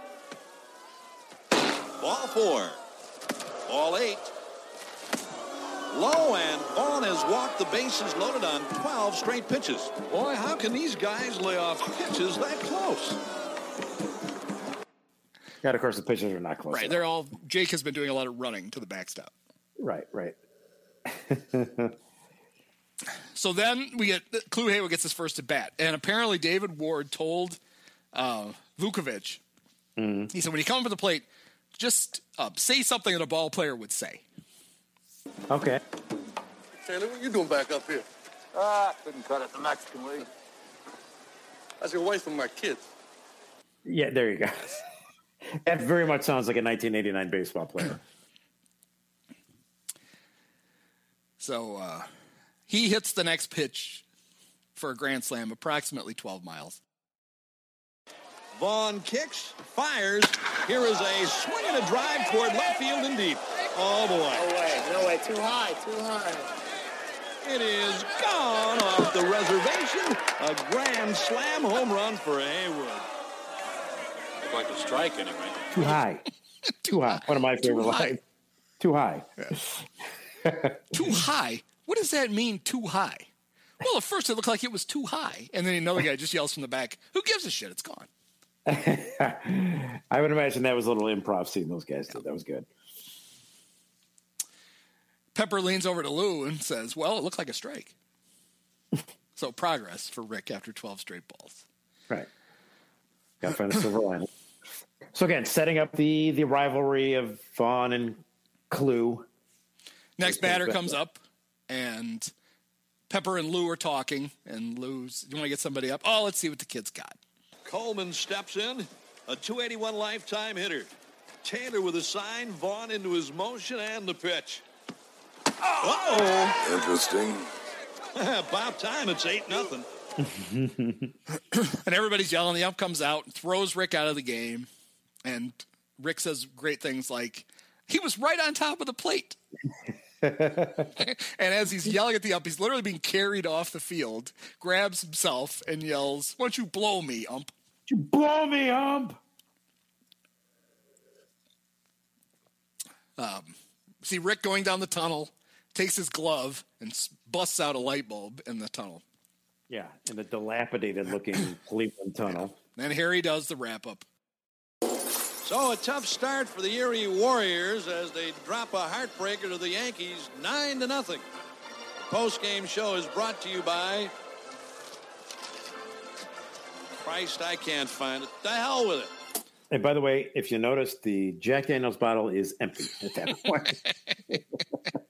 point. Post game is brought to you by ah, Christ. I can't find it. The hell with it. the hell with it. So that all sets up this team sucks. Yeah, they suck. So is this? My notes are so great, and I've seen the movie a thousand times. I should remember this. So is this the library scene? Then Jake goes to see Lynn at the Yes. library Yeah, it goes to the library, right? because at one point she mentions that um, he says he says something like, "Well, we were." She's like, "What did we ever? What have we ever seen each other?" Right? So we were both world class athletes, hot for each other. Mm-hmm. And she says she gave up being a world class athlete three years ago. Right. It's like, well, how old is she? Right. I mean, Jake is an old baseball player. Very. And then we find we get a little clue to it later where he mentions that she was an alternate on the 1980 Olympic team. Mm-hmm. So this would have been nine years later. So I don't know. Yeah, I don't know where that three comes from. Yeah. Right. So he shows up at work and they get into a little argument. She tells him one of the things she likes about the new guys is she never found him in bed with a stewardess. She announces that she's getting married. And or before that, he says, I hated it about the stewardess. Yeah. She said, Well, she said she had a better body than you did, and I had to defend your honor. Which Rene Russo scrubbed. That's bullshit. I have a much better body, body than she does. Yes. It's everybody else in the library turns and stares at her. And Jake goes, hopefully she does. so we're setting this up to this relationship. Yeah. so then this is great. We get um now we see Rachel Phelps and um Charlie giving us a little update on how things are going. She says they're bad, but they're not bad enough. They're 15 and 27, seven games out. and she says maybe the problem is we're coddling them too much. Yes. So we see the Indians at the airport, Hmm. and they've had to go. They had to walk down the stairs onto the tarmac, and somebody yells, um, "What is this? A jetway broken?" Yeah. Right. They look and they see this huge airplane, and they're all excited. yeah. Well, Willie Mays oh, was 757 in Milwaukee? Great. I said, "No, Uh, no, no, that's your plane." And so this sputtering propeller plane with Indian Express painted on the side of it comes up. so they're on the plane, and at one point, all you hear it's dark. You just hear. Oh no! The first time you see him on the plane, there's they're in a there's in horrible turbulence, and Harris is reading a Hustler, and Right. Cerrano's sitting next to him, and he does the sign of the cross, and Harris leans over and goes, "Oh sure, now you come around," and he points up. He goes, "He's not fooled." He's not fooled. So the ne- the next time you see him on the plane, it's lightning now. Call the stewardess, Vaughn. I need one of those bags. There aren't any stewardesses. I wonder if there are any pilots. That's a great line. Oh, in between that, we get the uh, Harry tells us that Vaughn set a major league record with four wild pitches in one inning, which I think Craig Kimbrough broke last year in Cincinnati. Pretty sure that happened. he at least tied it. So then you see uh, the guys in the bar, and this goofy looking guy comes up and asks Rick for his autograph. And Rick's like, "Ooh, it's the first one of these." And he signs the ball, and the guy goes, "I saw you on the news. You made their Hall of Shame." Rick just kind of rolls his eyes, hands him the ball back, and Jake says, uh, "You got to get used to it. You're a celebrity now." And Rick's like, "A celebrity? You got to do something good to be a celebrity." And Jake says, "Not if you do it colorfully." Which uh, we America found out a few years ago. Pretty Hey, yes, you did. pretty hard. Yes. So they're on a they're on a road trip. They're not doing well, and we get the wrap up. So the tribe drops its third straight on this trip, six to one to the Rangers. For the Indians, one run on, let's see, one hit. That's all. We got one goddamn hit. You can't say goddamn on the air. Don't worry, nobody's listening anyway. So Lynn had given Jake shit about never reading any of the books that she Right. recommended, including Moby Dick. So now they see the guys. uh, this is a tremendous scene where they're sitting on their bags on the tarmac, and you see the pilots working on the plane. These two really old pilots. One of them is duct taping That's the great. propeller back onto the plane. Yeah. and the other guy, I never, I didn't notice this the first few times I see it. There's the other guy that's got like these huge. He's got like the plans to the airplane out, and he's just he's looking at the plans and he's looking in the engine, and he does it like three times. he doesn't do anything else. Like I don't know. That's great. But the guys are reading comic book versions of classic books. Right. Um, Jake has Moby Dick. Jake's reading Moby Dick. Yes. Right. Which again comes back later. And he says something to, uh, and this, well, have you gone to see her? It's like, I don't even know where she lives. He said, well, just, you know, just follow her home from work. So now Jake is officially a stalker. He has. It does feel very. It, it does feel very stalkerish. So you see Okay. Lynn's car pull up, and then Yeah. a few seconds Well, later, he- First, he says, "What? What you mean? Sit uh, like sit in my car, wait for to come out follow her home? Doesn't it sound a little mature?" And Mays like, "Yeah." and then he comes right. He follows her home. Or he's got this home. huge blue piece of shit. A, And a he blue parks it- POS. I didn't notice this the first few times. Lynn, when you see the car pull up, Lynn's car, she's a librarian. Her license plate says "Read." Nice, Yes. like that little little PSA in the movie. So he watches her go into the place, and you think he's going to go right in, but he doesn't. He goes to a bar, and you see him drink a beer, and he's trying to get up the courage. He's like, all right, fine, fuck it, I'm going. so he goes in, and the first of several times this happens. He leaves. He leaves a one dollar tip. Yeah, the he's, yeah, right. He's got his, he's got like the ten a dollar, and it's like tapping it on the thing. He just leaves it. It's a dollar. But the first of several times this happens, where Jake just walks in to wherever she is. Yeah. just has free access to where she's going. He gets on the elevator. The elevator not only opens to the apartment, it opens like it's like Frasier. It opens into the apartment, not through a hallway. He's in the apartment as soon as the door opens. I don't think that's how they're supposed to work. I I think unless think you so. have like a key that gets you to that floor, you can't Yeah. just like get on this, go to the sixth floor and walk into somebody's apartment. But he does. he walks in, he sees her. She's mortified that he's there. She has to Mm-hmm. tell him that it's it's not her apartment.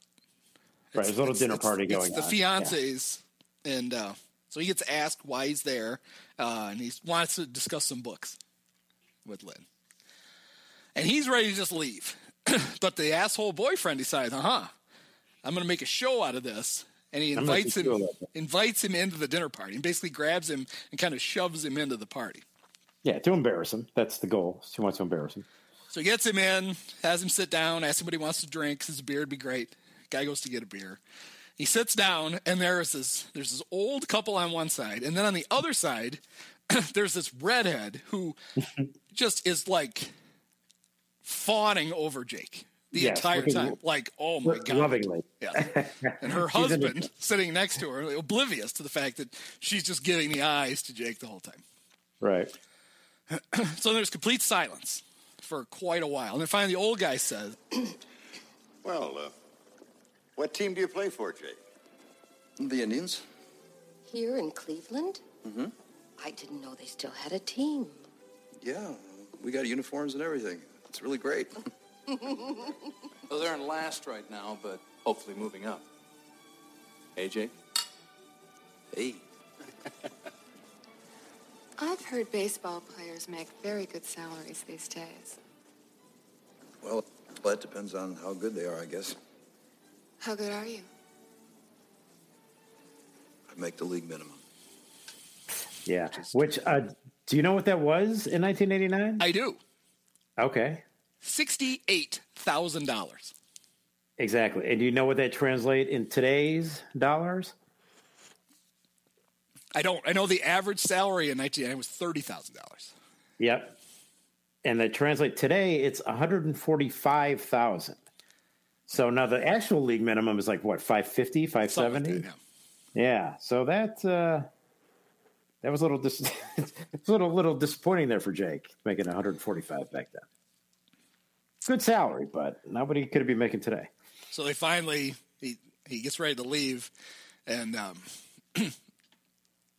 the he tells the oh I'll, I'll keep in touch. I I know you're uh, I know you're really interested in my in my fortune or, already- or my fortunes. He says, "Well, I just want Yeah. Linda know what she'd be missing. Stay away from her. Suck my dick." What a great line. Suck my dick. There's some hard, you know, for 1989, there's some harsh, there's some harsh language in here. You should blow me up. Okay, so now we get to the point where um, Lou is going to send Ricky down. More control problems. Mm-hmm. I mean, he notices that he says he's giving him the whole pep talk. Now, there's a lot of debate about this because he says, Lou says, "Well, take Ryan there," and he points at this picture that you can't really see. Right. And there's there's discussion. Does he is it a picture of Nolan Ryan, which I think is what most people assume. That's what I always assumed, yeah.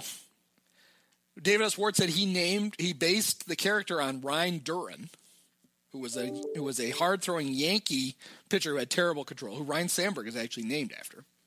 Okay. But there are other people who claim if you look at the picture closely enough, it's Sandy Koufax, which makes no And he- sense. And he calls him Ryan. Right. Okay. And then the fourth option is was it Ryan Dempster? Yeah. Take a look. uh, Take a look at the Ryan here he is. You'll never figure it out. That fucker never learned how to throw a strike. Guy's gonna be a, try to become a stand up one day. You, you know what? Yeah. It's not gonna. It's gonna be ugly. But Rick clearly can't see the picture, just like we can't, but he really can't Right. see it. So then um, Lou gives him a very sophisticated eye test. Writes some letters on a legal pad and holds it up. At first, I'm Yeah. like, does he think he can't read? And then he realizes he just can't see. Yeah. The, the letters. The letters were LPRC, and I don't. There's nothing.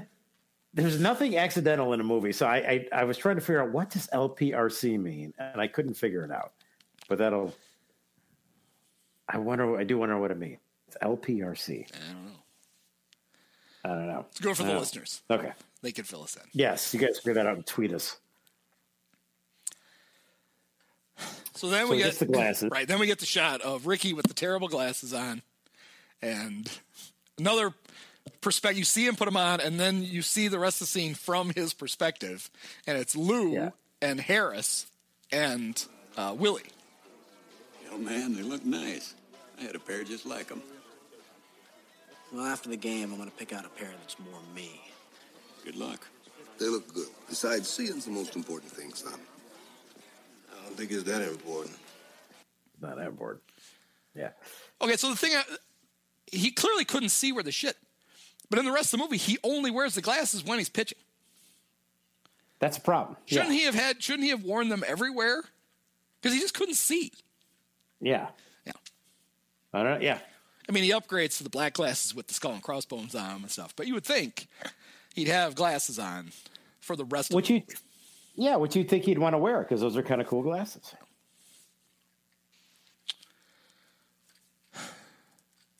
So we had been told, Harris had been warned, it would be very bad to drink Jobu's rum. Mm, very bad. Very bad. But Harris is the last guy in the clubhouse. He walks by and he sees it. He takes a shot of Jobu's rum, Yes. and then he heads out onto the field, feeling Oh, we have good. one.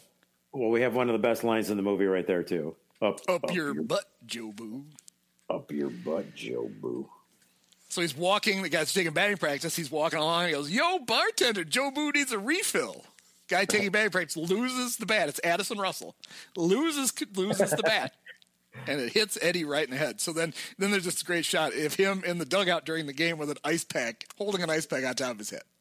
Now, did you notice that that line, "Yo, bartender, Jobu needs a refill," that was added. That was added audio later because Chelcie does not say that in the movie.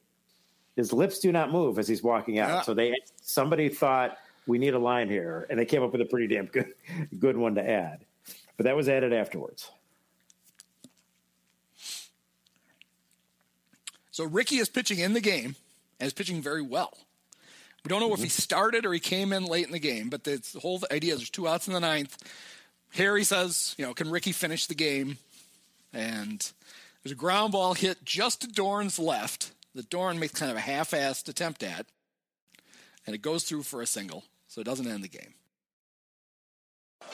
Dorn didn't get much of a jump on that ball, Monty. But let's give him credit. At least he didn't spike himself. Which is a great line. And, and Uecker did improv a lot of these lines. He made a lot of this stuff up, and, and he's great at it. So Jake comes out to the mound, reminds Ricky of the situation. There's two outs, whatever, blah, blah, blah. And Ricky's just pissed. Come on, Rick, get tough. This guy's a first ball hitter. You got to come up with something nasty. Fucking Dorn. This game should be over by now. He could have had that ball. He tanked it on purpose. This isn't the California Penal League, Vaughn. We're professionals here. We don't tank plays for personal reasons, so cut the crybaby shit. Now, you pitched a hell of a game. You want to finish it, don't you? Yeah. All right. You think you can throw a strike on this pitch? There's not going to be much on it. My arm feels like jello right now. Just get it over the plate. I want him to swing. Last time I did that, the guy hit one that hasn't landed yet. Don't worry about it. I'll take care of it. Right, right.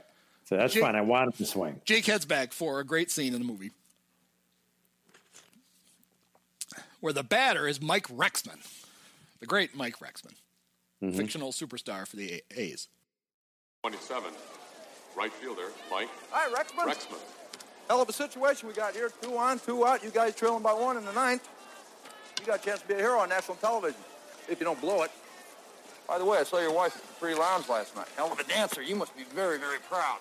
That guy she was with, I mean, I'm sure he's a close personal friend and all, but tell me, what was he doing wearing her panties on his head? Swung on and popped up. Oh, Rexy, I don't think this one's got the distance. Taylor under it. He's got it, and this ball game is over as the Indians hold out for a 3-2 victory. Starting to come together, Pepper. Starting to come together. Another great line. I don't think this one's got the distance. So now we meet we meet Roger Doran's wife. Yeah. Because she's answering the door. Jake is coming in. And Jake wants to see if wants to know if he can talk to Roger. And where is Roger at in his house? Did you catch this?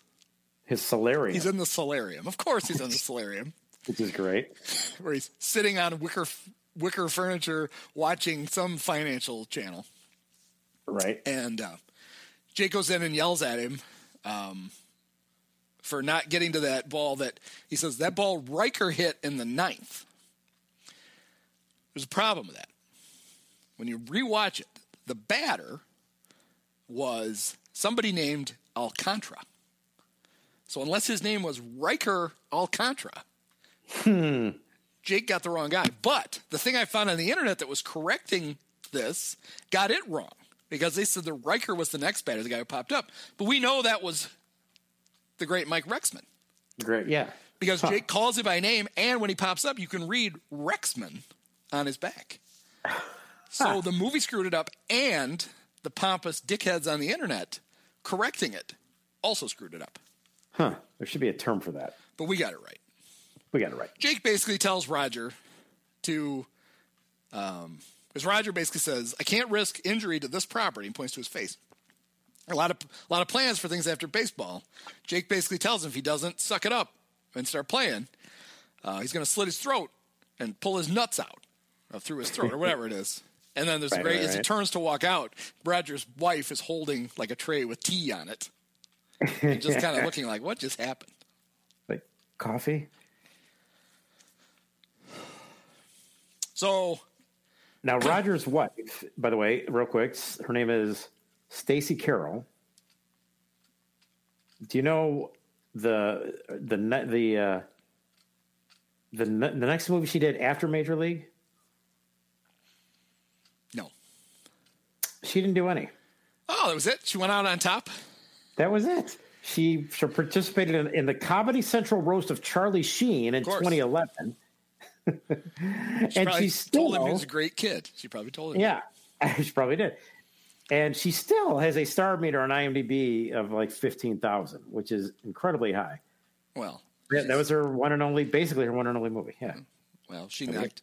She she made it. It was worth it. Yes, it was. Absolutely. One of my favorite lines, which I I use in reference to this podcast. I paraphrase it, but uh, Harry is hosting his little call-in show. Hello again, all you Wahoo maniacs. This is Harry Doyle welcoming you to another edition of TP Talk. Hey, in case you haven't noticed, and judging by the attendance, you haven't, the Indians have managed to win a few here and there, and are threatening to climb out of the cellar. He says, in case you haven't noticed, and judging by the attendance, you haven't. You haven't. Because now the Indians are actually playing well. Then we get the um, now we get the third and final of the three act thing. You know, they could be a lot worse. You know, these guys ain't so fucking bad.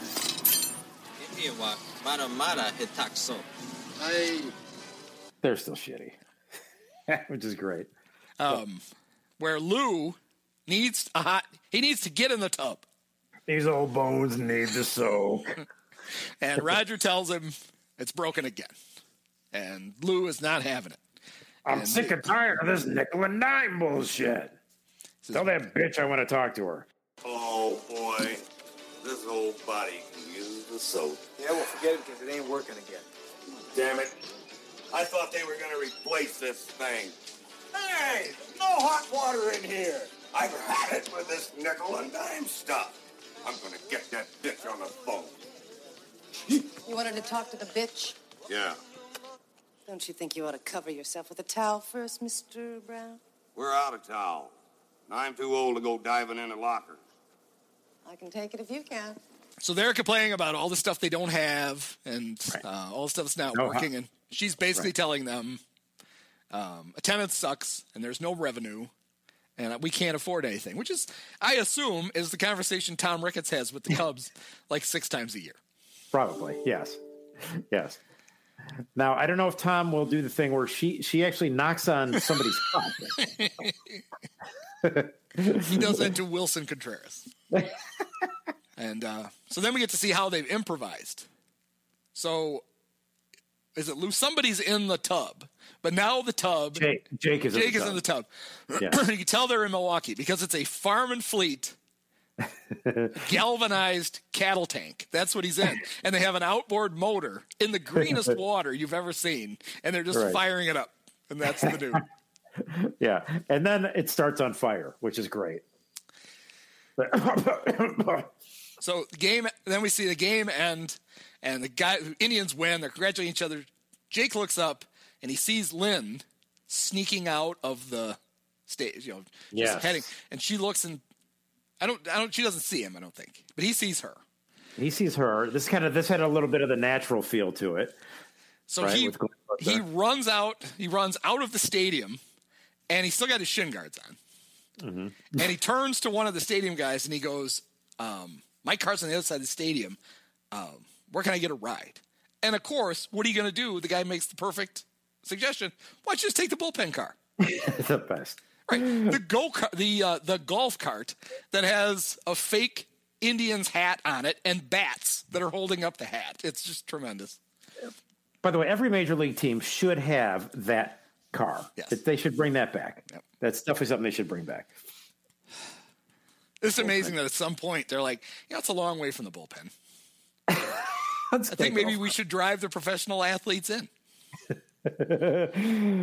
Why should they have to walk or jog? We'll Right. just drive them in. That'll be great. what do we drive? You them? know that the original bullpen cars were real cars and they were a sponsorship. And then after a while, groundskeepers were like, you can't drive a real goddamn car on the field. And then they switched to the golf carts, but they still had to dress them up.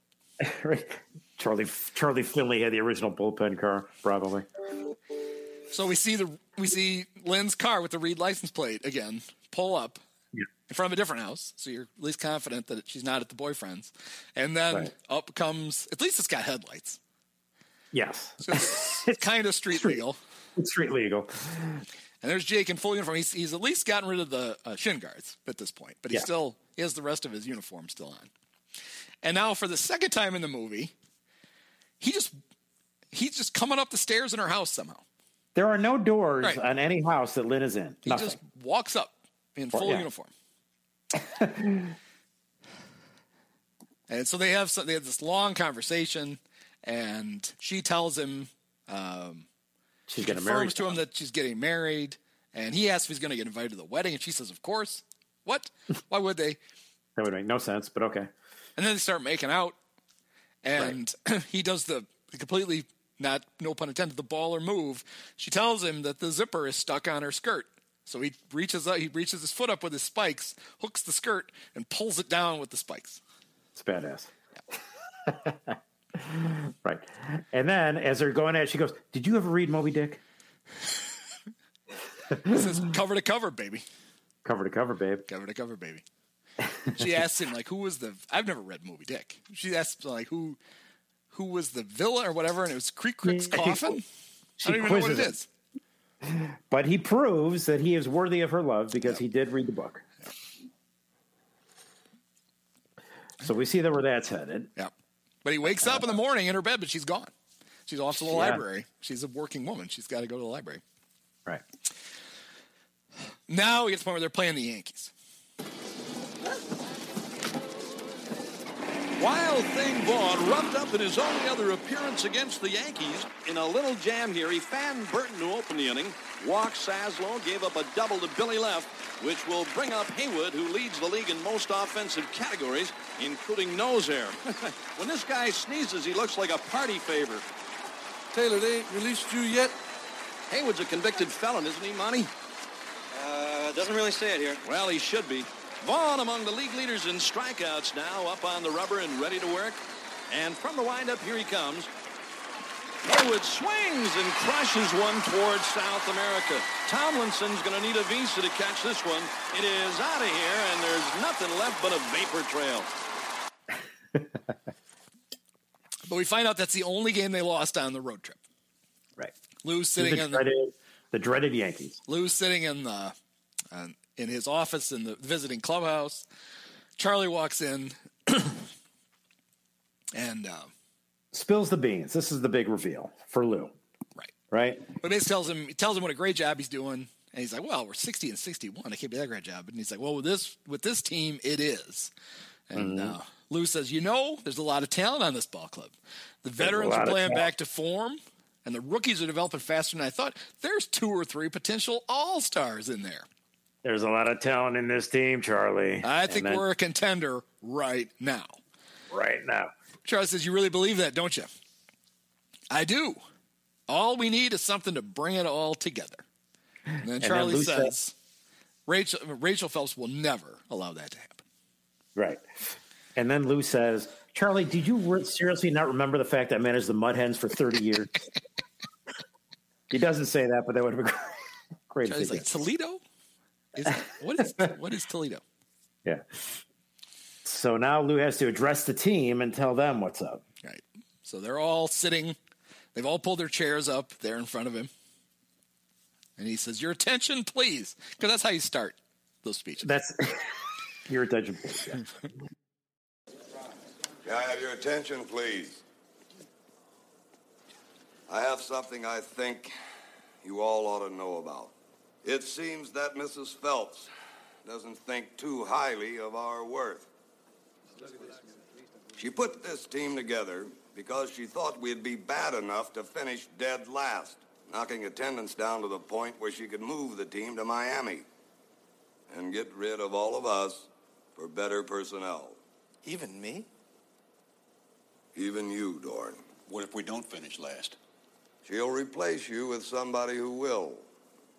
After this season, you'll be sent back to the minors or given your outright release.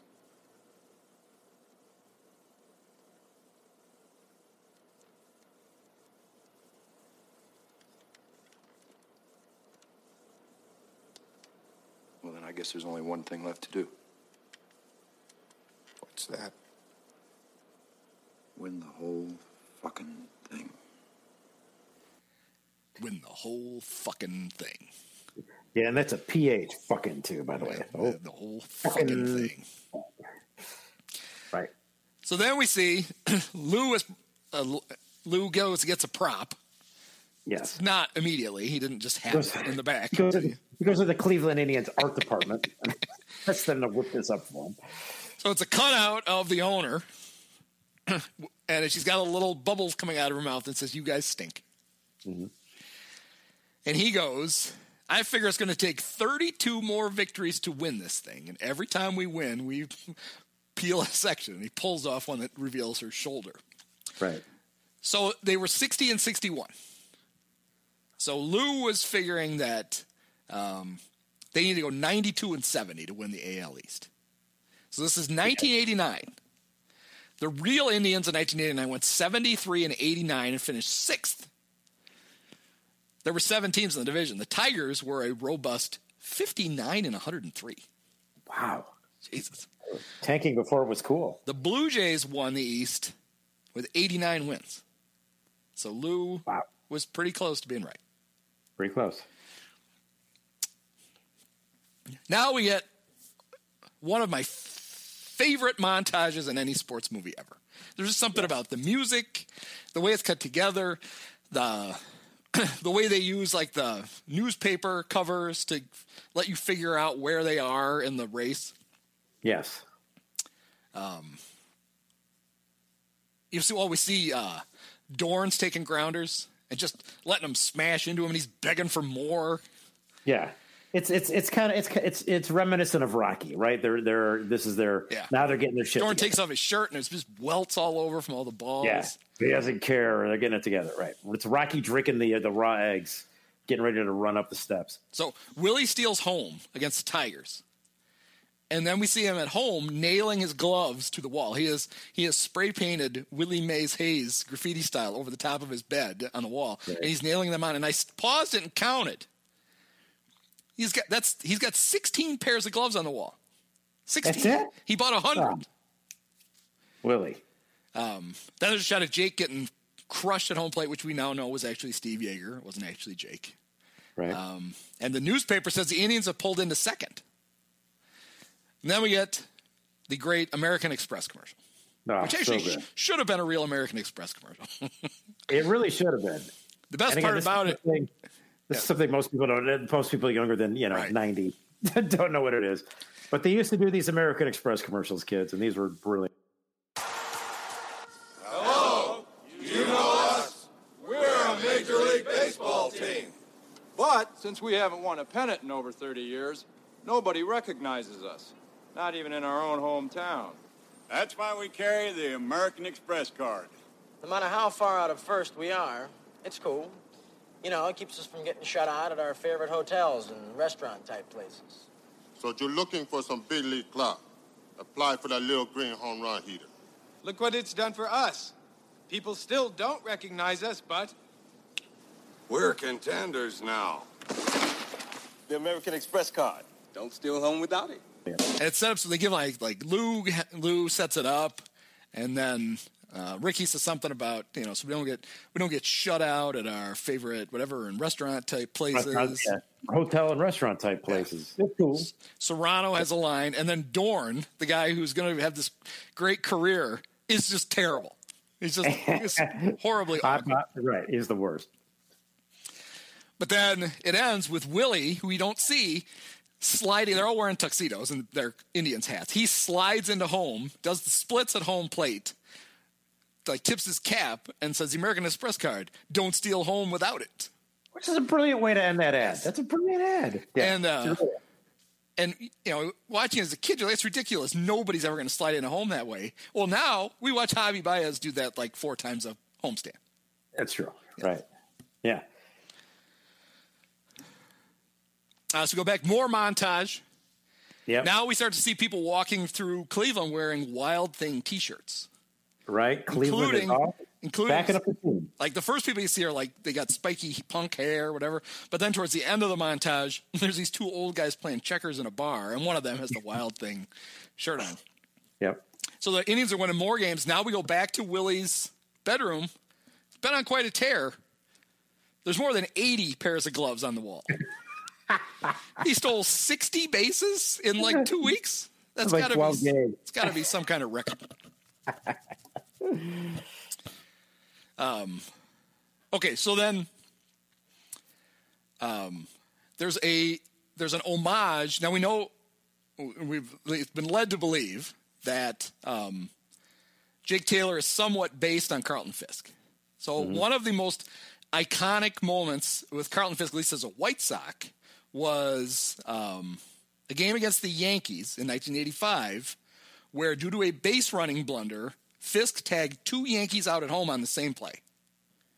I'll have to take your word for it. I remember nothing of Carlton Fisk as a as a White Sox. I actually, But have the, sure actually have the YouTube link here in the notes. Ball went to the wall. Um, the first runner didn't take off right away, thinking maybe it was going to get caught. So the second guy, I believe one of them was Dale Berra. And one of them is caught, and he was coked out of his mind. And one of them is caught up to the other one. The, they both come home. Throw comes into Fisk. He tags the first guy, and then looks, and there's another one coming, and he kind of like lunges at him with the ball in his hand, not even his glove, and like almost punches him with it for the out. well, there's a scene in this one where um, the Indians have two guys coming home. Van Dyke, whoever that guy was, Willie is behind him and is caught up to him, and so the catcher um, goes to tag Van Dyke and kind of misses him and turns, and Willie is sliding in on the other side of him. So it's like that exact same. It looks almost the exact same, except instead of them both being out, they're both safe. Interesting. Okay, cool. Um, right. So the Indians actually tie the Yankees with the win in that game. Yep. And we see live coverage of the celebration. Right. Actually, first they're in the locker room and they're all excited. And Jake reminds uh, Ricky and Willie that they still got to win one game. They haven't won anything yet. So a very Tim Weigel looking uh, Cleveland sports reporter wearing a headdress, Yes, he is very Tim Weigel looking. as as one was apt to do in 1989. Apparently, just Yeah, uh, that- the wore a headdress. headdress.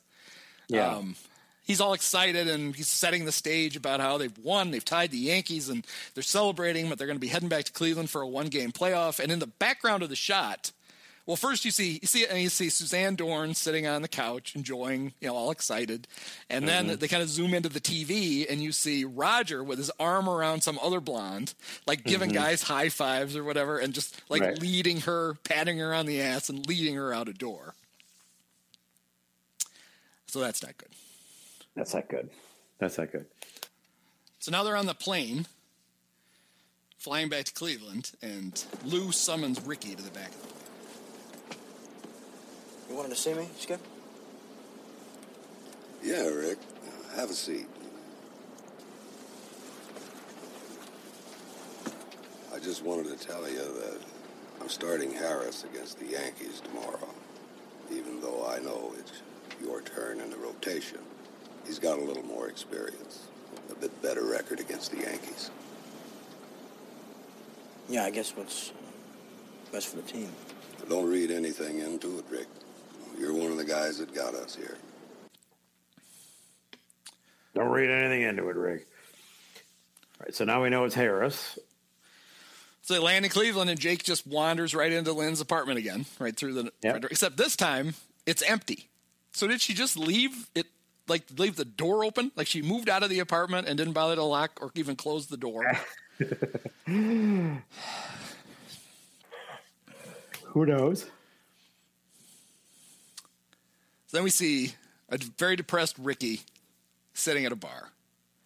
And this Mm-hmm. pretty blonde sidles up to him. She leaves nothing to be desired. And but the great thing about it is, as soon as she says it, he's holding a beer in his hand, and he just goes, "Check, check, check." right. So she's off to get her revenge on her husband with Ricky. Yeah. So then we see morning, and uh, she's slipping the red dress back on. And uh, Ricky goes, I don't think I ever got your name. And she goes, Suzanne. Suzanne Dorn. Suzanne Dorn? Mrs. Roger Dorn. And she goes, So long. You're a great kid. You're a great kid. Then she walks out, and Jake is standing in his underwear in the kitchen.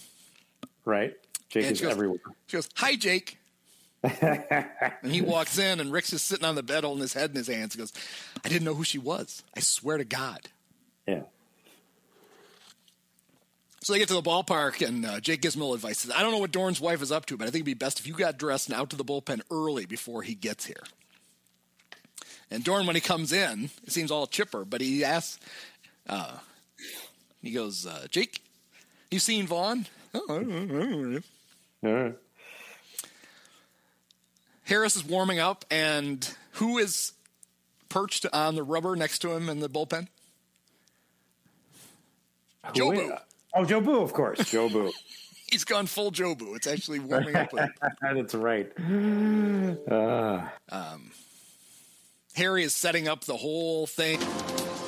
Hello again, everybody. Harry Doyle bidding you a big Wahoo welcome from Municipal Stadium where tonight, before a capacity crowd of 75,000 screaming featherheads, the fighting braves of the Cuyahoga will leave their teepees in search of Cleveland's first league championship in over 30 years. Standing in the way, their longtime nemesis, the New York Yankees.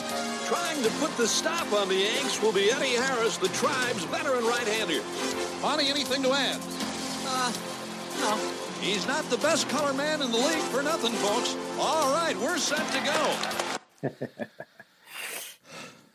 So it's that whole final game is is genuinely cool the way it's shot, and it, there's a great con- there's, there's a great contrast to, and they shoot it from the exact same angle at opening day when Harry is like, "Here come the Indians," and you just hear the the same angle, and uh, Lou has them all up on the top step, and he's like, "Ah, let's go!" And they all run out, and the place just goes nuts. And Yeah. you know, even for a movie, you start to get goosebumps. One of the guys, I think it was Dennis Haysbert, talks about how he said he was telling like, you, you, he goes, "That's amazing. We really get goosebumps." And Steve Yeager said to him, he's like, um, he goes, "Yeah, we we did that 162 times a year." like, you know, he was just all excited to actually have fans in the stands when they came running out onto the field. Right. Um, yeah, but Harris is is actually pitching well. He's going up Mhm. against um, whoever Jackson is. Whoever Jackson. Jackson, right. excellent. he's he's fantastic. Yes, One of the Um, best. We find out it's scoreless in the top of the sixth, and that's when Willie uh, goes up over the wall to rob the homer from Williams, whoever that is, Bernie, I suppose. Um, but then, uh, with two outs in the seventh, Burton hits a two-run homer for the Yankees. To which Rachel, as the crowd gets quiet, Rachel goes, "That ought to shut these people up." Yeah. It's like, right. lady, you you've already exceeded the attendance. You're not going to Miami. Wouldn't it be in Yeah. your vested interest now for them to actually win something? At this at this point, you would think so, right? Yeah. They surpassed 800,000 50 games ago. He's just being bitter. But now, so the the Indians are down two nothing in the seventh. There's two outs. Dorn comes up. We find out that Dorn hit 271 on the season with 86 RBIs. Um, and uh, he hits a single to lead off the inning. And when he gets to first, he does this weird, like he turns to the dugout. And he does this like weird clap thing. And now when I see him do it, I think of in uh, Game Two of the World Series when Schwarber got his got his first RBI hit, and he gets to first base. He turns around because the Cub dugout was on the first base side too. Yeah. And now we know he, uh, during the game you could see him yelling. Well, now we know he was actually telling his future major or his future future manager David Ross to suck his dick.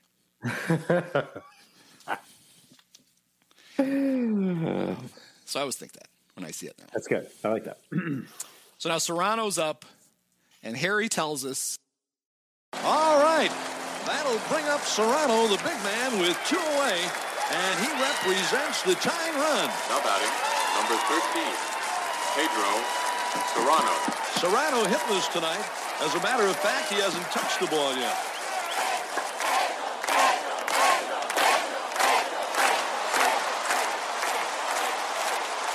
Cerrano ready now. Here's the pitch. Swings and misses. You should have gotten a live chicken. Cerrano digging in down a strike. Jackson gets his sign and comes set. Checks Dorn at first. Here's the pitch. A curveball swung on and missed. Strike two, and Cerrano wasn't even close to that one. She's tough now, Jobu. Look, I go to you. I stick up for you. You know help me now. I say, fuck you, Jobu. I do it myself.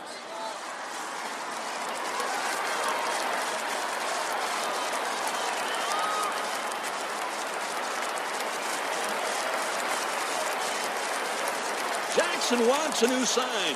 Now he's got what he likes. Here's the pitch to Cerrano. He swings and drives with a deep left. Way back, way back. This ball is gone. Yeah.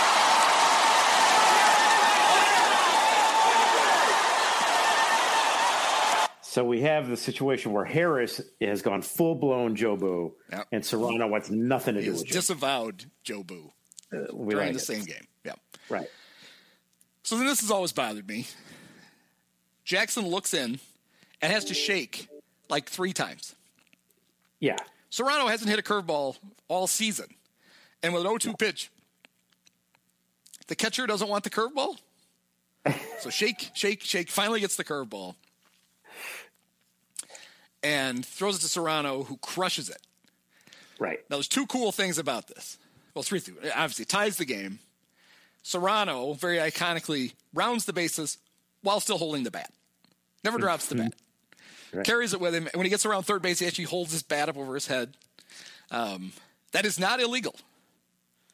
You you can you only have to drop. It, it's legal on a home run to carry the bat with you. Um, Okay. If the ball is in play, you can't have the bat.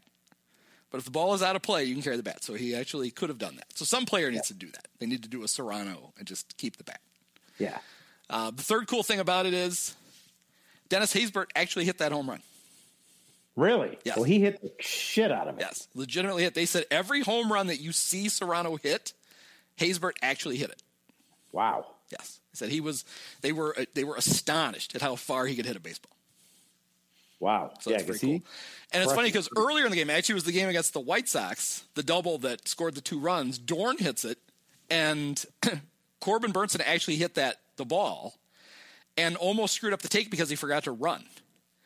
Because they'd been filming over and over and over again. He needed to hit a ball into the gap, and he finally got one and didn't run right away. And they had to scream at him to run so he didn't ruin the take. So they had to edit around it so you don't notice right away that Roger doesn't run when he hits the ball. Yeah, so the crowd's going nuts, and um, we get back. We sh- they go back to the owner's box. That weird, like they sit. She's like sitting under the scoreboard in center field on like patio furniture. They're Yeah. always drinking like some kind of. She's ready for Miami. She's always got like some kind of tropical drink. Right, and right. Uh, Charlie stands up and he's clapping, and she goes, "Sit down, Charlie." And Charlie just goes, Yeah, the raspberry gives her the raspberry. gives her the raspberry. yeah. You know, Charlie maybe not the sharpest tool in the shed, as we learned. Cerrano comes out for the curtain call, still has the bat.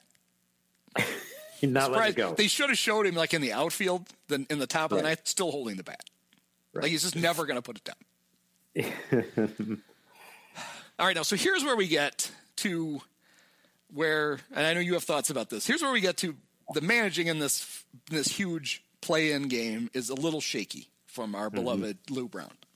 Right. Uh, we get to the we get to the top of the ninth, and um, Harris is still pitching. God knows how many pitches he's thrown to this point. He's actually actually he's matched Jackson fit pitch for pitch because if you see the scoreboard in the top of the ninth, the Yankees have two runs on seven hits, and so do the Indians.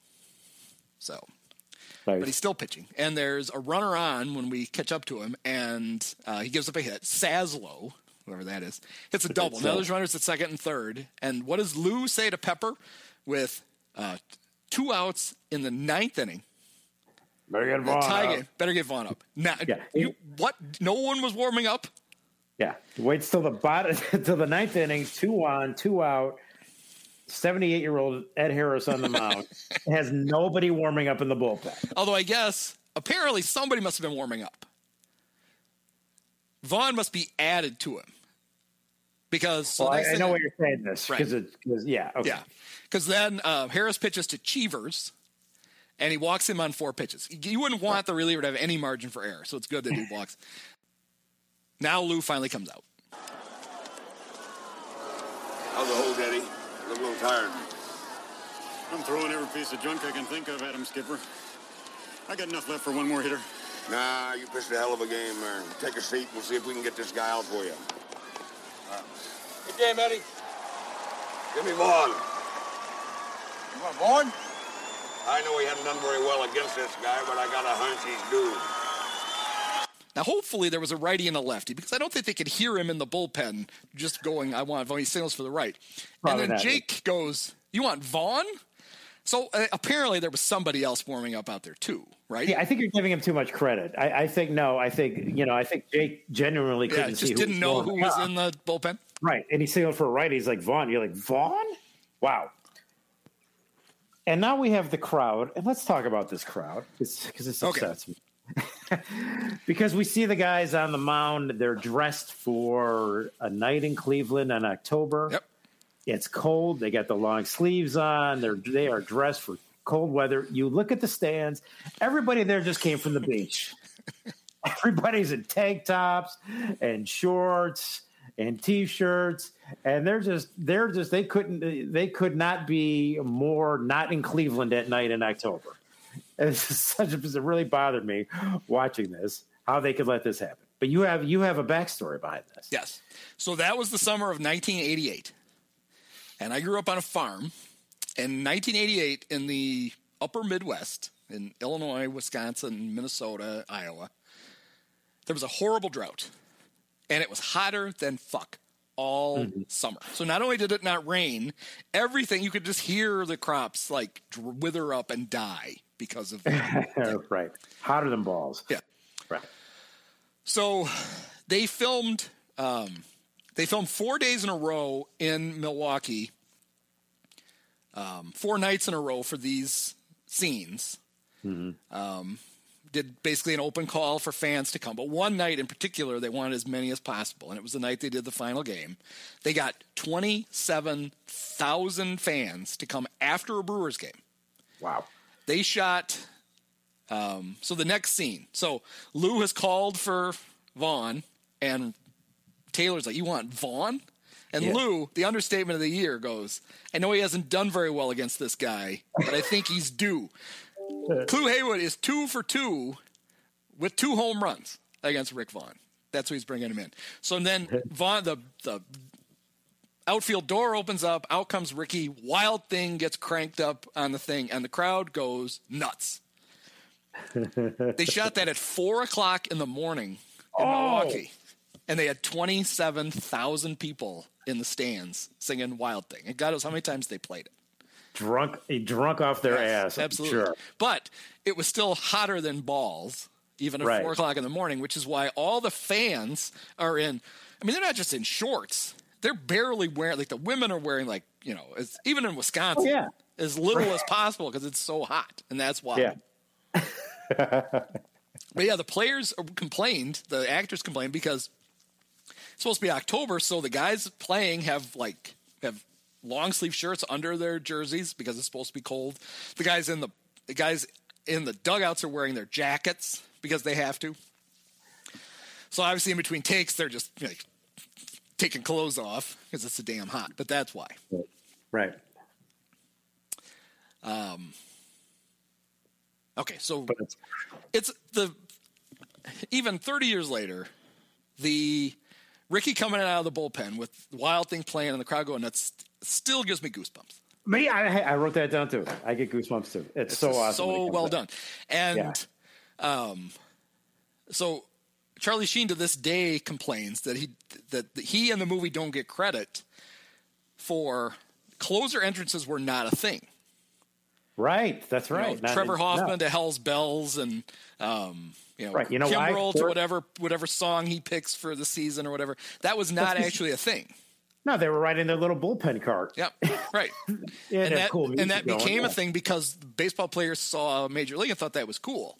And so that's why you get, you know, that's why Mariano Rivera got to come out to enter Sandman forever. Right, right, It's right, right. Because of the the trail blazed by Rick Vaughn. Yes. Well, you know, he, Charlie Sheen is right about that. That's a good point. So there's a lot of great stuff that happens after that. So he comes out, he gets to the mound, he's looking a little, not a little less than confident, and Mm-hmm. Jake says to him, This guy's the out you've been waiting your whole life for. which is pretty Yes. cool. But Great the line. thing they're really worried about Mm-hmm. is Roger Dorn. So Jake gets Yeah. back behind home plate and gets ready to get into a squat, and Roger has come over and he's gotten to the mound. Let's cut through the crap, Vaughn. I only got one thing to say to you. Strike this motherfucker out. Which is awesome. That's also a little goosebumpy. Which is still something I say when, uh, you know, late in big games through my TV to the Cubs. Yes. I only got one thing to say to you. out. Strike this motherfucker out. right. Okay, and the, so Ricky. Now back to the call. Now Ricky's on the mound, and and Jake does not call the fastball. He doesn't want the fastball. Well, first But- after, so Roger just like slams the ball back in Ricky's mitt and goes back, and you just see Jake like, thank God. So I relief. Now they can get to work. This, Right. You know. But yes, um, but it's funny because I didn't realize this. I just forget it. I realize it as I watch it. Um, Tom Berenger basically narrates the whole at bat. Number six, first baseman, Lou Hayward.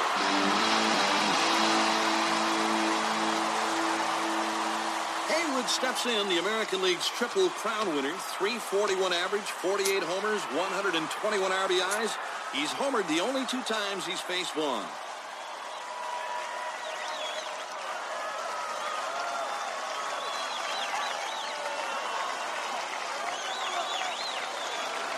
All right, Ricky, let's get nasty. Yeah. And the thing I love about this is they don't waste any time with this at bat. They don't. Yep. You know, first fastball is I don't know what is it like 98 miles an hour, 90, first one's 97. 97. Haywood set at the plate. Vaughn from the windup. Swung on a miss. Tucker was moving, wasn't it? If it hit you, leave a two-foot hole coming out. Okay, what should we call now? Let's see what the kid feels about the old number one. Wild thing delivered. Right. He throws on to number one. This one is 99. 99. Clu, Clu swings and misses. Smashes his bat against the uh, the dirt. So now it's 0 and 2, and we see Lou in the dugout. Get about the curveball, Ricky. Give him a heater. Well, shit. All these pitches to choose from. Maybe we ought to try something different this time.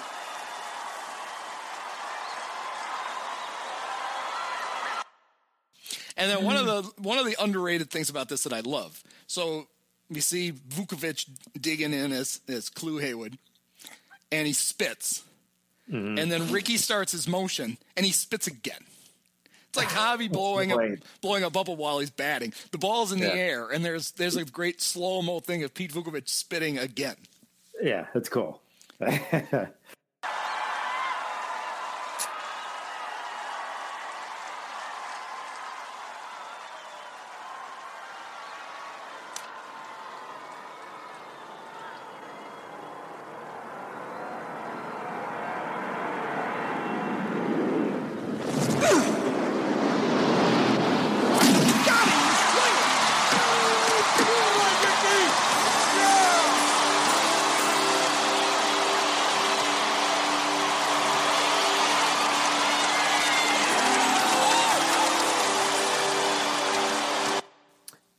and this one comes in at 101 101. with a swing and a miss.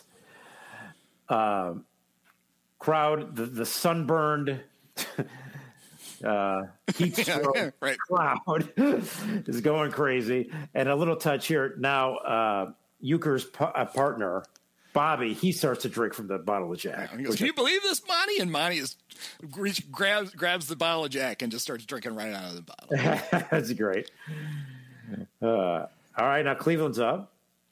And, Yeah, and, and then, so something happens. I don't think we get that doesn't get enough play. So there's one out, and Tomlinson, who we only Mhm. know from before when he was going to need a visa to catch Clu Haywood's uh, home run.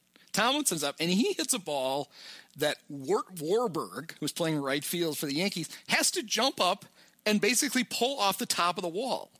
So Yeah, Tomlinson him from home run. almost Yeah. won the game, and Right it's just like, oh well, that's tough. break. Okay, so then this is weird. So that that play that apparently Horton is the Yankees manager. We don't get any first names most of these guys, but Horton is their Horton. manager. Um, he sees Tomlinson almost hit a home run. Um, he's a lefty. Jackson, the starting, they're his starting pitcher, also in in the night. This is this is John Smoltz and uh, Jack Morris apparently going pitch Right. for pitch. Um, so the Yankee manager finally comes out to take it to to go to the bullpen. He had had um, his starting pitcher with one out in the ninth pitching to a lefty in a tie game. Yeah. but it doesn't matter. yeah, that's fine. So he goes out, he signals for the closer, to which Harry says, Horton wasting no time. He's going to the Duke. What do you mean he's wasting no time? There's two outs in the ninth. And he's finally bringing the closer in. Finally, the Duke. I mean, this is Buck Showalter, Zach Britton stuff. It's like, oh no, Right. we can't use him until we get a lead. The Duke leads the league in saves, strikeouts per inning, and hit batsmen. This guy threw at his own kid in a father-son game. Now batting, number double zero, center fielder, Willie Mays Hayes. So Willie's up. So apparently Thomas was their ninth hole hitter. Willie's up, and he hits a chopper to shortstop, um, and beats it. So now the winning run is on first base, um, with two outs in the ninth. And so their their lead-footed catcher is apparently their number two hitter. Right. Makes perfect sense, but still. And we already know, by the way, that Jake can barely run, even tonight. He earlier, Yeah, right. Earlier, he's right. He's grabbed his hamstring after a ground out. Yeah, so he's, he's in tough shape. It's very tough shape. Um, Willie's on first base. Crowd's going nuts, and he's just like in the opener. He's standing on the base, putting his gloves on, Mm-hmm. and he, and Clu Haywood says, Going somewhere meet about 90 feet. 90 feet. We also find out that Jake is 0 for 12 lifetime against the Duke. Yeah, it's and, not on looking the, good. and on the first pitch, Willie steals second. Uh, Jake does swing at it though, I know. For some reason, Jake is swinging at the ball. probably missing it intentionally, but trying to to slow down the catcher. I'm sure that's what he was doing because he's He's Jake. He's He's, a playing savvy three dimensional chess. Yeah, yeah. Right. Okay, so now the, the winning run is on second base with two outs. And, uh, well, they did a good job with this, too. They showed um, on when Willie went to steal, they showed the third base coach, Steve Yeager, giving mm-hmm. the signal and Willie confirming that he had seen it. So he Right. takes off. So now we're kind of used to the fact, all right, we're going to see signs. Yes. But now, with Willie at second, Jake is looking in the dugout and he's giving a sequence of signs to Lou. Because you always see the, the Yeah, hitter right. giving the signs to the manager. So we don't know what's going on. We just know that Lou goes, That's a hell of an idea.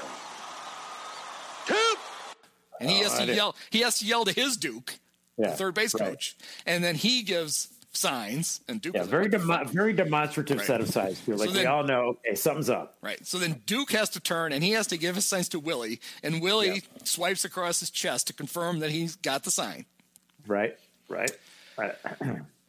And then, how intricate were these signs? They must have been pretty special because, um, just like we saw earlier when he showed up on op- before opening day at empty Cleveland Stadium, which is actually uh, County Stadium in Milwaukee, and he called his shot and he hit the imaginary home run. Jake is standing in. Watch this. Taylor is pointing to the bleachers. He's calling his shot. Nobody's done this since Babe Ruth in the 32 World Series. Hayes leads from second as Duke takes his stretch.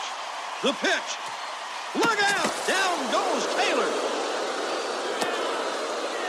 The Babe Ruth. Harry Doyle goes crazy. No one has called their shots since Babe Ruth in the 32 World Series. Somewhere Charlie Root is spinning in his grave, going, that fat son of a bitch did not point at center field. I would have hit him if he had. Um, he absolutely did not. Right. Exactly. There's no way he did. Right. And so um, Duke rears back to throw a pitch, and I'll give him credit. He really almost hit Tom Berenger with that Yeah. pitch. I mean, he goes flying, and that ball really like zips right by his head on its way Now, to the catcher. Now here's my problem with All that. right. I wonder if you have the same question that I do. Yeah. Why wasn't Willie running? Exactly. That's why. How were the signs? Okay, he's going to fake on the steal on the next, not this pitch, Not- steal on the pitch one. after this pitch. Yes, Right. Willie should absolutely have been like two thirds of the way to third. Yes. Right. Yes, it made no sense. Right. The third, third if the third base coach, coach grabs his nuts, that means it's not this pitch; it's the next one. Yeah. So that made no sense. That was bothersome. And it actually would have been a great play to have done that because with the with the knockdown pitch, it would have been almost impossible for the catcher to have thrown. I mean, Willie stole. We know Willie stole sixty bases in two weeks, so it's going to be impossible for him to throw Willie out. Now Willie's at third, and Yeah. the and you do the bunt, and Willie only has to score from from third. That's Yeah. easy. That's very easy. I mean, Right. Jake still has to beat it going to first, but still. Yeah. So then he gets dust himself, does not dust himself off. Harry That's points it out. He doesn't dust Makes himself off. Yep. He just gets up and he points again. Crowd goes crazy again. And then I love this. Pitch comes in, he bunts, close up of the third baseman who just goes, shit. Taylor waits at the plate. The Duke at the belt. Hayes away from second.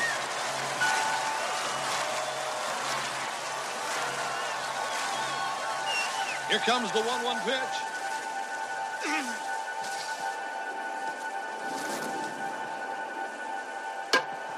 Taylor bunts. He's like, oh no, I'm way too deep. Right. So he runs in. Third baseman tries to get the ball. We see Jake really pumping, and he's obviously in pain. Everything he has. The, the camera work is really good because as Jake is running to first, they cut, and Willie is already rounding. Like Duke, Yeah, Duke Temple, that's the third base coach. Duke Temple Ah. is waving him. He doesn't shouldn't need to. He gave him the sign. He knows he's supposed to try to score, but he's waving him, and Willie's already around third. And now the only question really is going to be, can Jake beat it out? Right. And I really like the fact you see Berenger kind of lunge for the bag. They do a good job of showing the bag. So you see that his really foot hits just before, so it's clear even for novice baseball fans. You hear it, you hear the sound, you hear the you know everything hit the mitt, and you see it that he's safe. And then Clu doesn't realize it immediately that the runner's Right. breaking. And this is when they do a great job where the camera literally kind of swivels around Clu as Clu goes to throw, and they just have a great shot down the first baseline of, and they, they had to actually time it. I don't know how many takes it took, but it all happens the way it's really supposed to. You see Vuckovich throw the ball, and you see where Wesley is, Yeah. and he, you see the whole thing. You see him just barely beat it to home.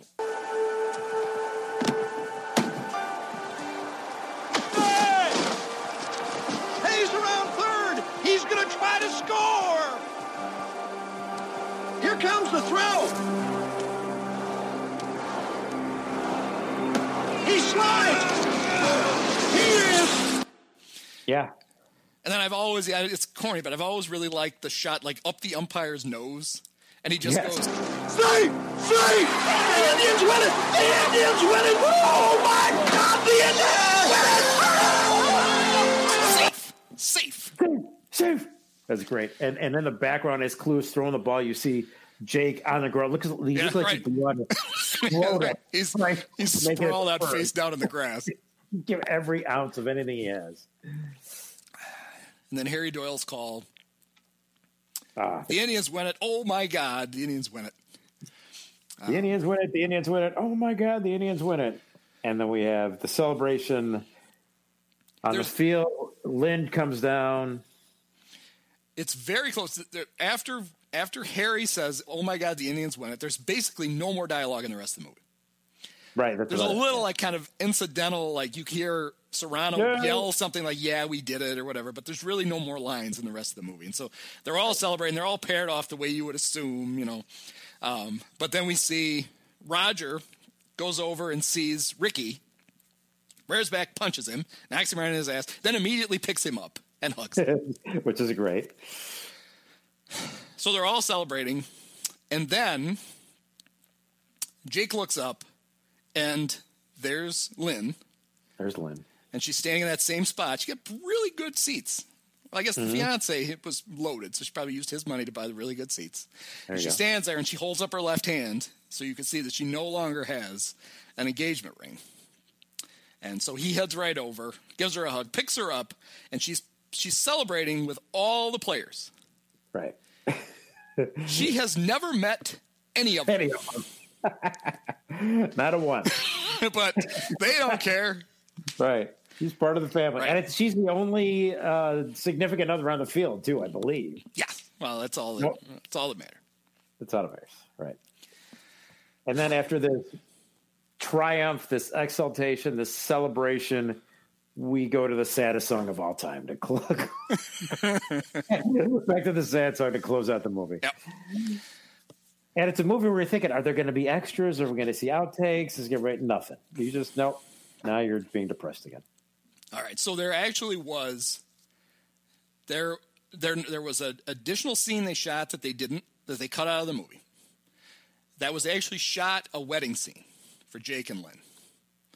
Okay. They decided that. that they didn't need it for two reasons. Number one, the movie should end with them celebrating, but the other one was that makes the movie about Jake when the movie clearly was not about Jake. It was about all of them. So no reason to leave that in the movie. Two excellent reasons. Even worse than that, which you actually can watch on the DVD, and I've never watched it, is they had filmed a different ending in which Rachel Phelps reveals that um, this was all her master plan to foster the team's success. That she never was going to move into Miami. She really thought the only way they could they would all pull together is if they hated her. And when they tested the movie, they left it in, and everybody hated it. Right. So they pulled it out. That's good. Well, they make good decisions. Wow. People sometimes ask, why do they test movies like that? Yeah. Well, that's why. Um, Otherwise, otherwise, you're watching Major League with Jake getting married and the owner taking credit for the whole thing.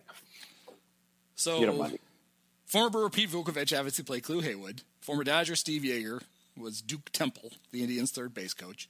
Mm-hmm. Former Brewers pitcher Willie Mueller was Duke Simpson. He was the other Duke. Mueller, Mueller. Former Mueller. Brewer Jerry Augustine played a Yankee, but I don't know which one. I'm not not familiar enough with Jerry Augustine's oeuvre to know which Yankee he played. Not familiar enough with his work. People have pointed out that the Yankee shortstop in the movie wore number two. Oh. Not long after the movie came out, um, Derek Jeter became the shortstop for the Yankees, and now the Yankees Right. have no single-digit numbers left. They're all retired. Right.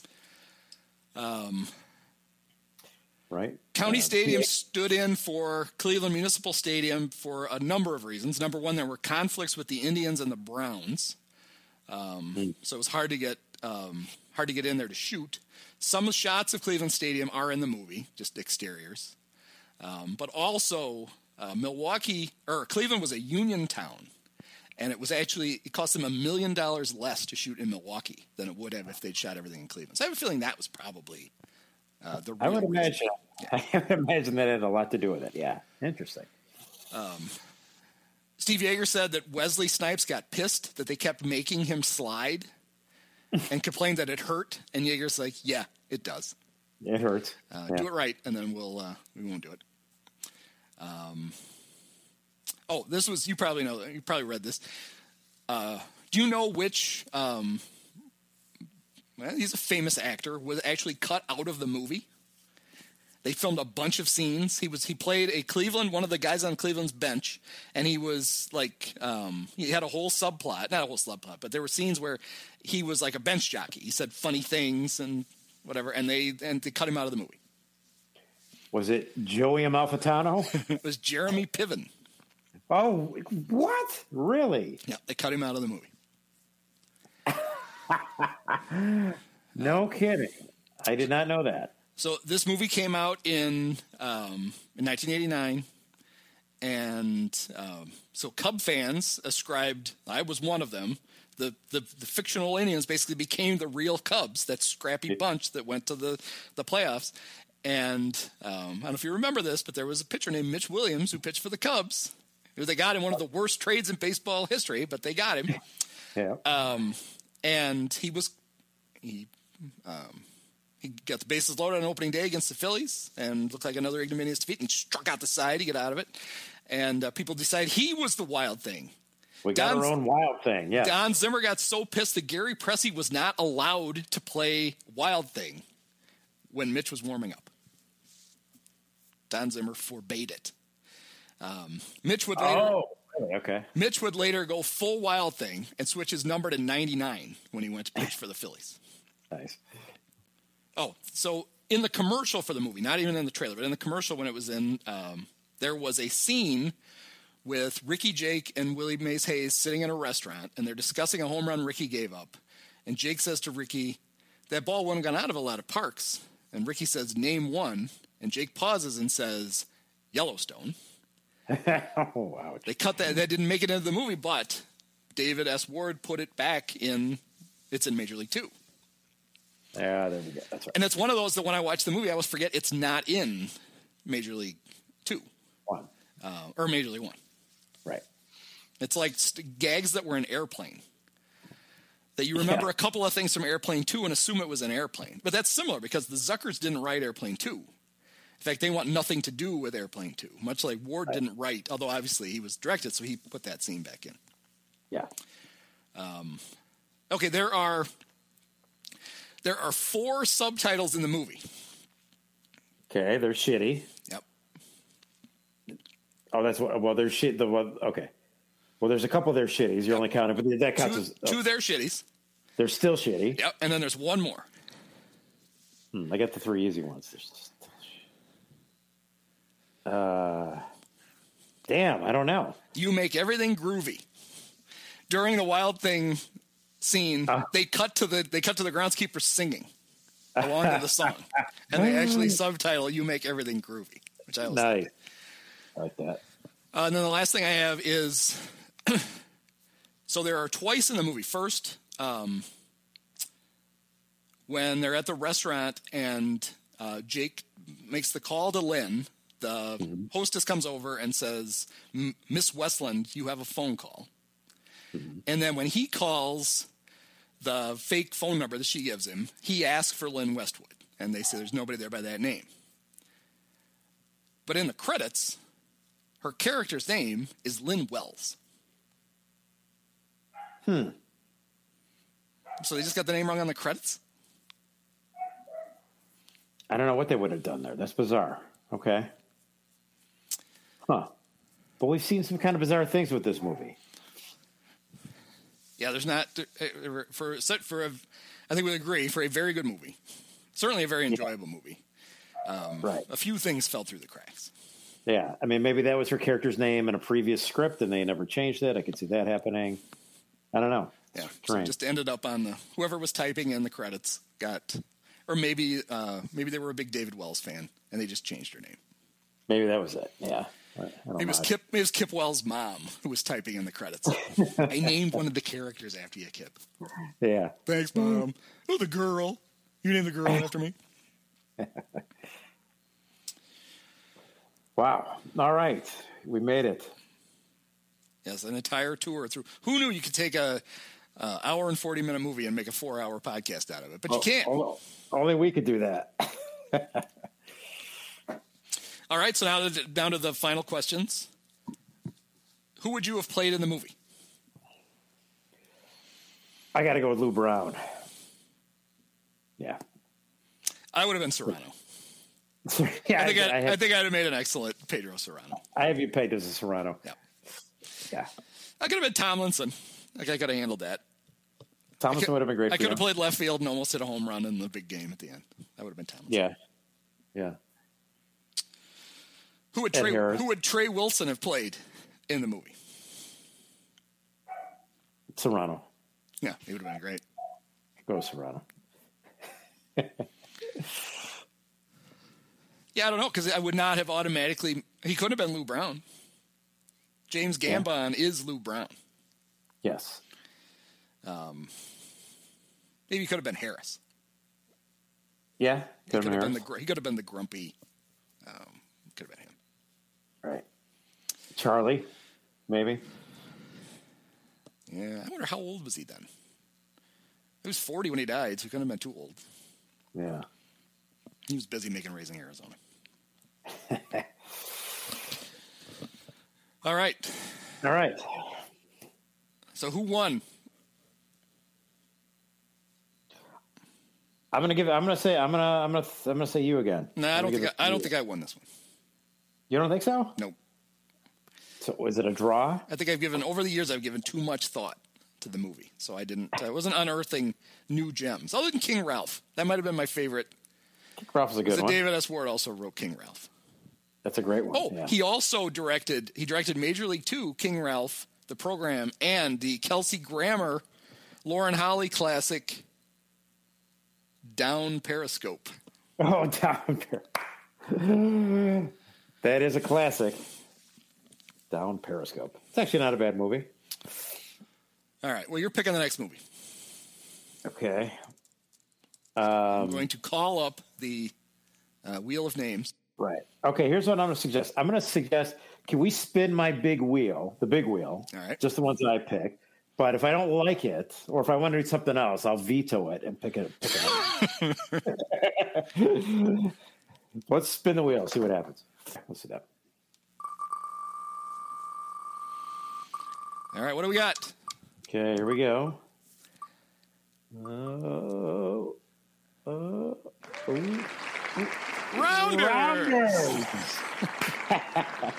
All right, we'll take it. All right, that'll work. I like that. Great. Cool. All right. Well, thank you for uh, listening to. I, if you made it to the end, you listened to the entire thing, and so you can join us in a couple of weeks when we will break down the whatever year. Nineteen. was Whatever year it was. Is that a 20th century movie or a 21st century movie? I think it was 20th, so we got that. Matt Rounder. Damon, Ed Norton, John Malkovich, uh, Gretchen Mol. The Great Gretchen Mol. And yes. Exactly. All right. All right. All right. Well, until next time. Until next time, thanks for listening. Many of us have herpes.